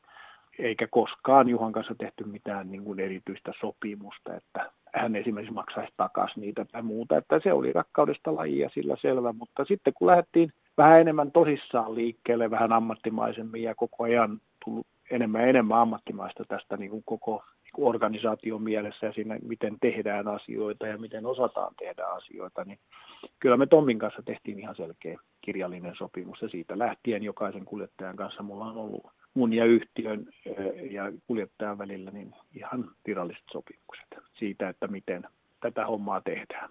Te et vielä vastannut siitä, oliko se kannattavaa, tai onko kannattavaa?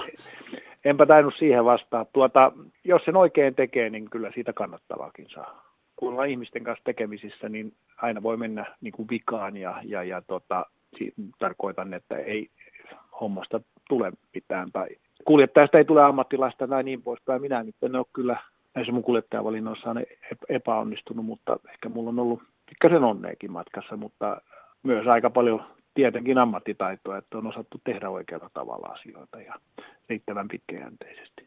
Kuinka monta, jos ajatellaan tilastotieteellisesti, niin kuinka monta mestaruutta ja MM-osakilpailun voittoa löytyy niin sinun tallista? No minun tallista löytyy kahdeksan maailmanmestaruutta. Juhalla neljä ja Tommilla neljä. Emmen voittoja on 80. ja podiumeja on pikkasen päälle 270. Aika mykistäviä lukuja. No ne on niin kovin luku, että ei tietenkään kellään semmoisia ole.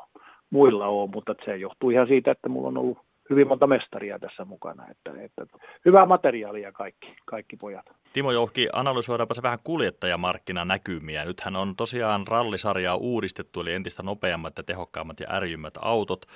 Pistetilanne on aika tasainen tuolla MM-taistoissa ja useita merkkejä ja useita kuskeja on päässyt siellä juhlimaan podion tunnelmissa. Mitäs arvioisit, minkälaiset kuljettajamarkkinat on lähivuosina? No kuljettajamarkkinat on nyt tällä hetkellä näyttää paremmalle kuin ja ovat olleet nyt muutaman vuoden vähän paremmat, kun, kun tuota, on tullut enemmän merkkejä toisaalta. Ja sen lisäksi vielä tuli tämä muutos, että jokaisella tallilla saa olla kolme kuljettajaa, jotka voivat kukin olla pisteitä metsästämässä ja aina kaksi parasta sitten. Tämä on lisännyt näitä tallipaikkojen määriä. Sen lisäksi niin tuota, kyllä tässä nyt muutama kuljettaja on, on lähestymässä niin uransa loppua ihan selkeästi myös, että kyllä mä näkisin, että, että tässä muutaman vuoden sisään niin näyttää ihan kohtuulliselta nämä, nämä markkinat nuorille, nuorille kuljettajille, niin kuin näkee siitä, että toi Esa-Pekka sai paikan tuolta Toyotalta ja pystyy sit sitä kautta näyttää ja menee eteenpäin. Näin kertoi siis Timo Jouhki Arvo Vuorelan haastattelussa. Kohta otetaan jälleen paviljongille yhteyttä, mutta kilpailujohtaja Kai Tarkiaiselle muutama kuuntelijakysymys täältä. Pääseekö ennen torstaita paviljongilla vielä hengailemaan ilman pääsylipun ostoa? Äh, kyllä alue varmaan pidetään huomenna kiinni. Siellä on aika kiivaat rakennustouhut käynnissä vielä ja liikkuu paljon työkoneita ympärinsä ja muuta. Niin ihan turvallisuussyistä me on pidetty sitä kiinni. Sitten sanotaan, että rallipassin hinta on noussut kympillä mitä saadaan kympillä lisää vastin, että toisaalta sitten taas täällä myöskin kiitellään sitä asiaa, ei sitä, että hinta on noussut, vaan sitä, sitä, että perjantaina pystyy näkemään helpollakin siirtymillä neljä erikoiskoetta, eli se perjantaihan on aikamoinen paketti, kun siinä 12 ekota on. Joo, kyllä sillä kympillä saa vaikka ne 12 ekota, että se on ihan hyvä lisä jo siihen. Kyllä kaikki kulut nousee, että ei me voida pitää niin kuin pääsylippujen hintoja loputtomiin muuttumattomana, koska kaikki se raha, mikä meiltä menee ulospäin, niin myöskin muuttuu koko ajan. Ja kyllä meidän täytyy valitettavasti jostain se sitten myöskin tehdä. Se on aika monen paketti toi perjantai. En muista kyllä vähän aikaa, että olisi noin tiiviiseen tahteen erikoiskokeita menty, vaan onko, onko muistini vaan lyhyt? No joo, en mä tiedä muistin pituudesta, mutta että kyllä mekin on tuossa nyt Nuutisen kanssa taas muistettu, että ei me välttämättä ihan tämmöistä olisi tarvittu tähän, että välillä aina tulee hankittua itselleen kaikenlaisia hankaluuksia, mutta ei siis, kyllähän jos kaikki menee hienosti, niin eihän siinä ole mitään, mutta ei se kovin paljon siedä semmoista epäsäännöllisyyttä se homma. Kuusi ekota ennen huoltotaukoa, kuusi sen jälkeen, mitä ekstra haasteita Riku Tahko tämä kuljettajille tuo? Tai no, kyllä siinä saa olla työhanskat mukana molemmilla siinä turvakaaressa kiinni ihan niin kuin saatavilla. Että siellä tehdään aika paljon remonttia erikoiskokeiden välillä ja varma, varmasti kaksi vararengasta jokaisessa autossa mukana ja vähän tukivarre, tukivartta ja, ja ohjausvartta ja vastaavaa semmoista pientä, pientä tota, niin, niin, tarvittavaa osaa siellä autossa on, että varmaan ei, ei, ei yksikään auto niin kuin minimipainoissaan siellä aja kyllä, että kyllä sinne me lähdetään vähän endurance-meiningillä, että siellä on tarvittavat mukana ja ollaan valmiita tekemään sitä remonttia. Hyvä. Kiitoksia teille näistä vastauksista. Kello lähestyy nyt varttia vaille kahdeksaa. Olisikohan se Pirkkalaisen Sanna siellä jo valmiina puhumassa pelastustoimista ja nimenomaan ralliautoiluun liittyvistä pelastustoimista? Me ollaan Jussi sen verran monta ralliradio yhdessä tehty, että kyllähän sun nyt pitäisi tietää, että mä olen näin rallia aikaan kuin partiotyttö, aina valmiina. Hyvä. Rallikisa oli sitten iso tai pieni, niin on aina jännittävä paikka myöskin pelastusviranomaisille. Kun vauhdit kasvaa, niin myös riskit kasvaa. Pelastuslaitokset harjoittelee hyvin monenlaisia tilanteita. Kouluttaja Mikko Saastamainen Palopäällystön liitosta, voiko tällaista rallionnettomuutta jotenkin simuloida etukäteen niin kuin tositilanteen varalle? No voi, ja nimenomaan sen takia tämä koulutuspaketti, jota täällä nyt sitten demotaan, niin se on kehitetty.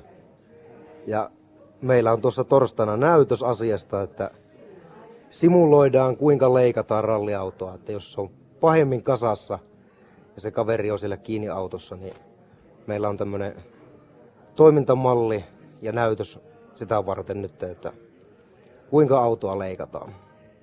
Tuo näytös on torstaina kello 15 täällä paviljongissa ja siinä siis ralliyleisö pääsee ihan konkreettisesti näkemään, että millä tavalla tällaisen rallionnettomuuden jälkeen pelastustyöt sujuvat. Minkälaisia erityishaasteita tällainen iso yleisötapahtuma, rallikilpailu pelastushenkilökunnalle luo? Onko siinä jotain erityispiirteitä, mitkä pitää ottaa huomioon? No siinä on paljonkin, että nimenomaan tämmöinen yleisötapahtuma, että kaikki ulosajot aina herättää paljon kiinnostusta ja sitten varsinkin jos auto menee yleisön joukkoon, niin sitten pitää selvittää, että kuka on loukkaantunut ja kuka ei ole loukkaantunut ja se asettaa oma haasteensa. Mutta sitten tietenkin tämä, että jos auto menee pahoin sinne ja se kuljettaja pari jää kiinni autoon, niin siinä vaiheessa kun heitä täytyy ruveta pelastamaan autosta, niin se on sitten ihan oma maailmansa totesitkin tuossa, että katsojia on paljon ja usein kun ulosajo tapahtuu, niin katsojat on myös hyvin innokkaita auttamaan. Siellä on heti vähintään parikymmentä ukkoa työntämässä sitä autoa sieltä ojasta pois. Mikko Saastamoinen, onko jotain ohjeita katsojille tällaisen tilanteen varalle?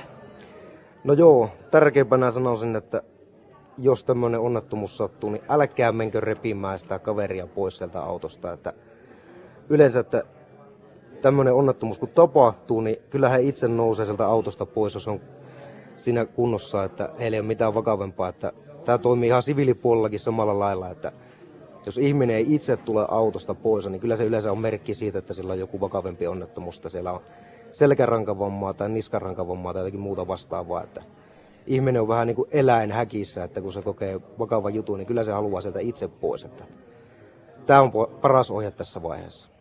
Niin siinä vaiheessa, jos käydään sitten esimerkiksi tällaista selkärankan vammautunutta potilasta siirtelemään, niin tehdään yleensä aikamoista hallaa.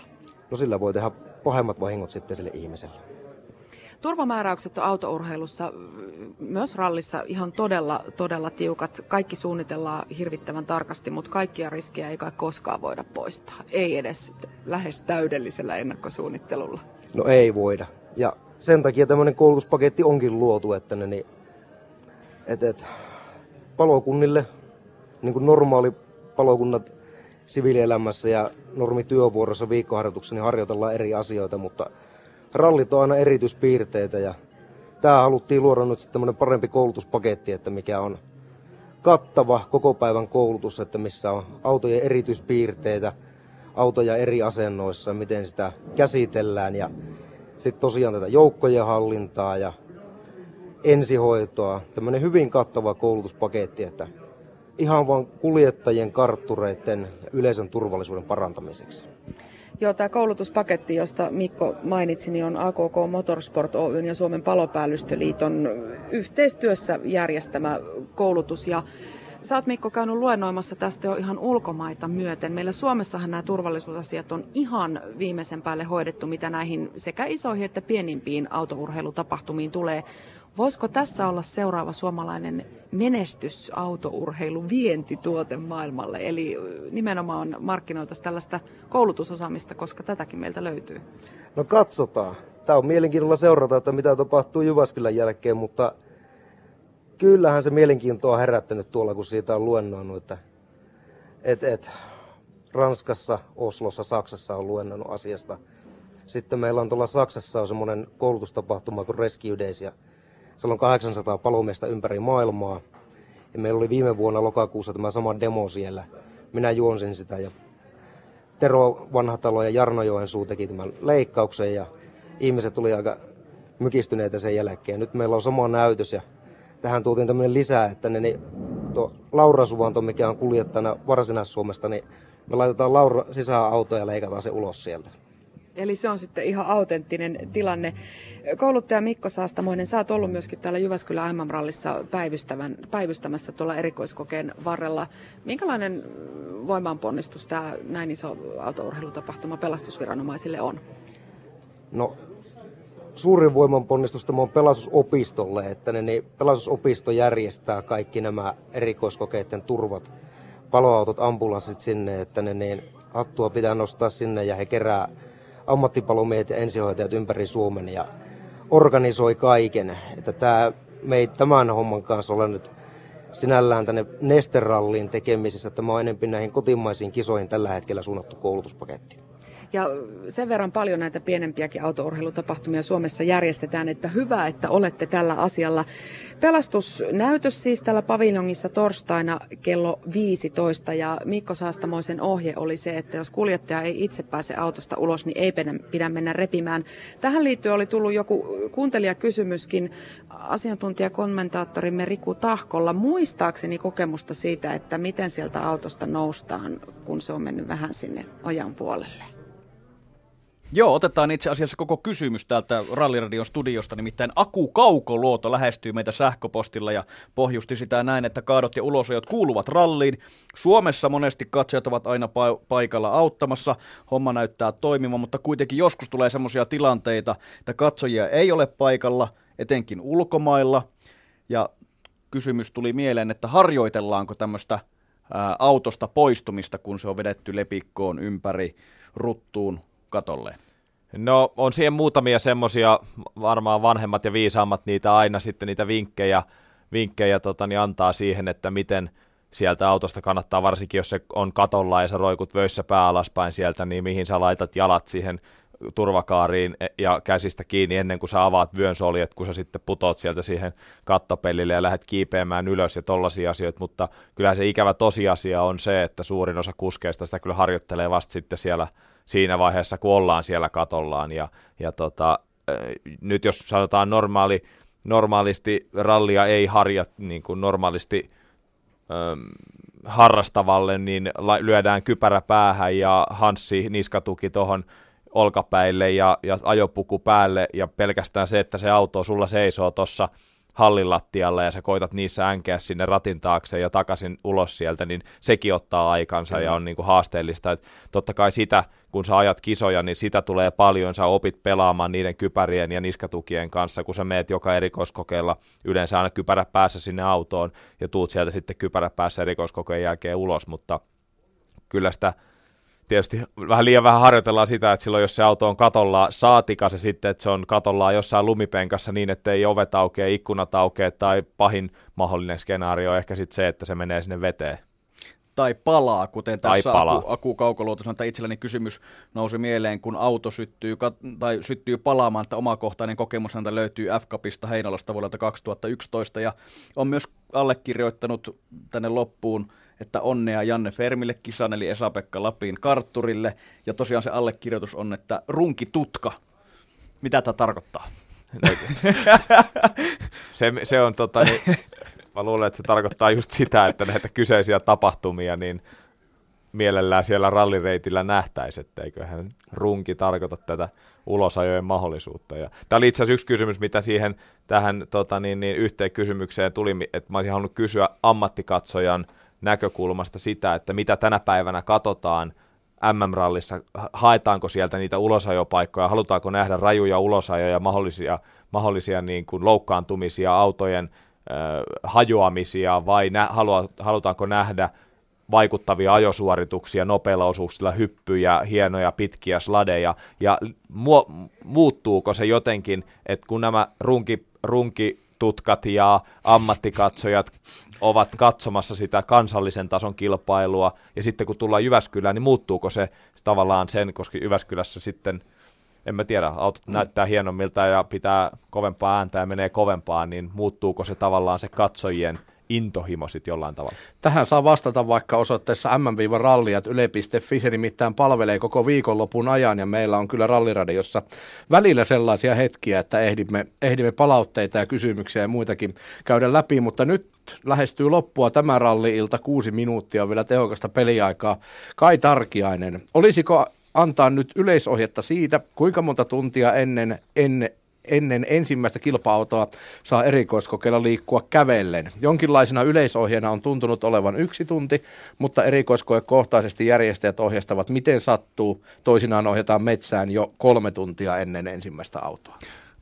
Toivottavasti ei ohjeisteta miten sattuu. Että kyllä meillä on selkeästi kaikessa koulutusmateriaalissa ja taitaa lukea katsoja-oppaassakin jossain, että yksi tunti ennen ensimmäistä autoa loppuu kävely siinä tiellä ja sen jälkeen siirrytään sitten niille metsään raivatuille reiteille. Eli jos siellä alkaa järkkärit huutamaan kaksi tuntia ennen, että menkää metsän puolelle, niin voi sanoa, että kai tarkia sen sanalla, me saamme kävellä tässä nyt. Joo, varmaan kaksi tuntia ennen, niin jos järkkärit huutaa sitä, niin sitten ne todennäköisesti tekee se jostain hyvästä syystä, että siellähän Mm. liikkuu kaiken näköisiä etuautoja, jotka tarkistaa reitin kuntoa ja merkintöjä ja niin edespäin, ja on menossa kelloporukkaa ja muuta, että siellä on kumminkin, se täytyy muistaa, että siellä on paljon liikennettä kuitenkin sen koko sulkuajan.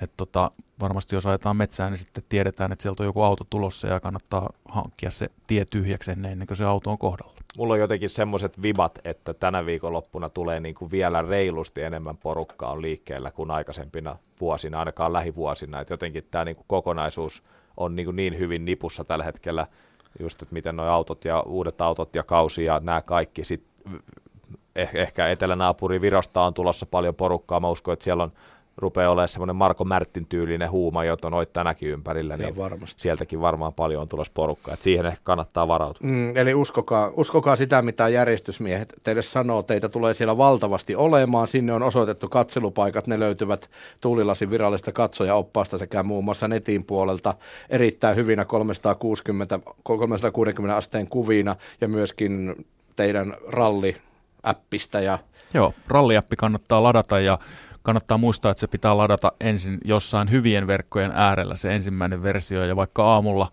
aamulla kun on lähdössä reitille, niin lataa sitten vielä asiallisten verkkojen äärellä, koska sinne tulee yöllä aina isompia päivityspaketteja, missä on lähtöluetteloita ja muuta vastaavaa. Että, et sit jos metsässä kaikki yrittää yhtä aikaa jossain yhden tolpan juuressa sitä saada, niin, niin sit voi kestää aikaa. Yksi Joo. kuulijakysymys on tässä on vielä käsittelemättä, joka tuli puhelimen välityksellä silloin lähetyksemme alkuvaiheessa, ja se koski näitä EK-järjestäjiä, että onko sitä vaikeaa saada sitä porukkaa järjestämään erikoiskokeita, onko vaikea saada talkooväkeä, ja onko se, kuten kuulija sieltä huomautti, kuva väärää, että joku tekee rahaa järjestämällä erikoiskokeita, ja se tavallaan niin kuin sitten saa semmoista vastareaktiota aikaan.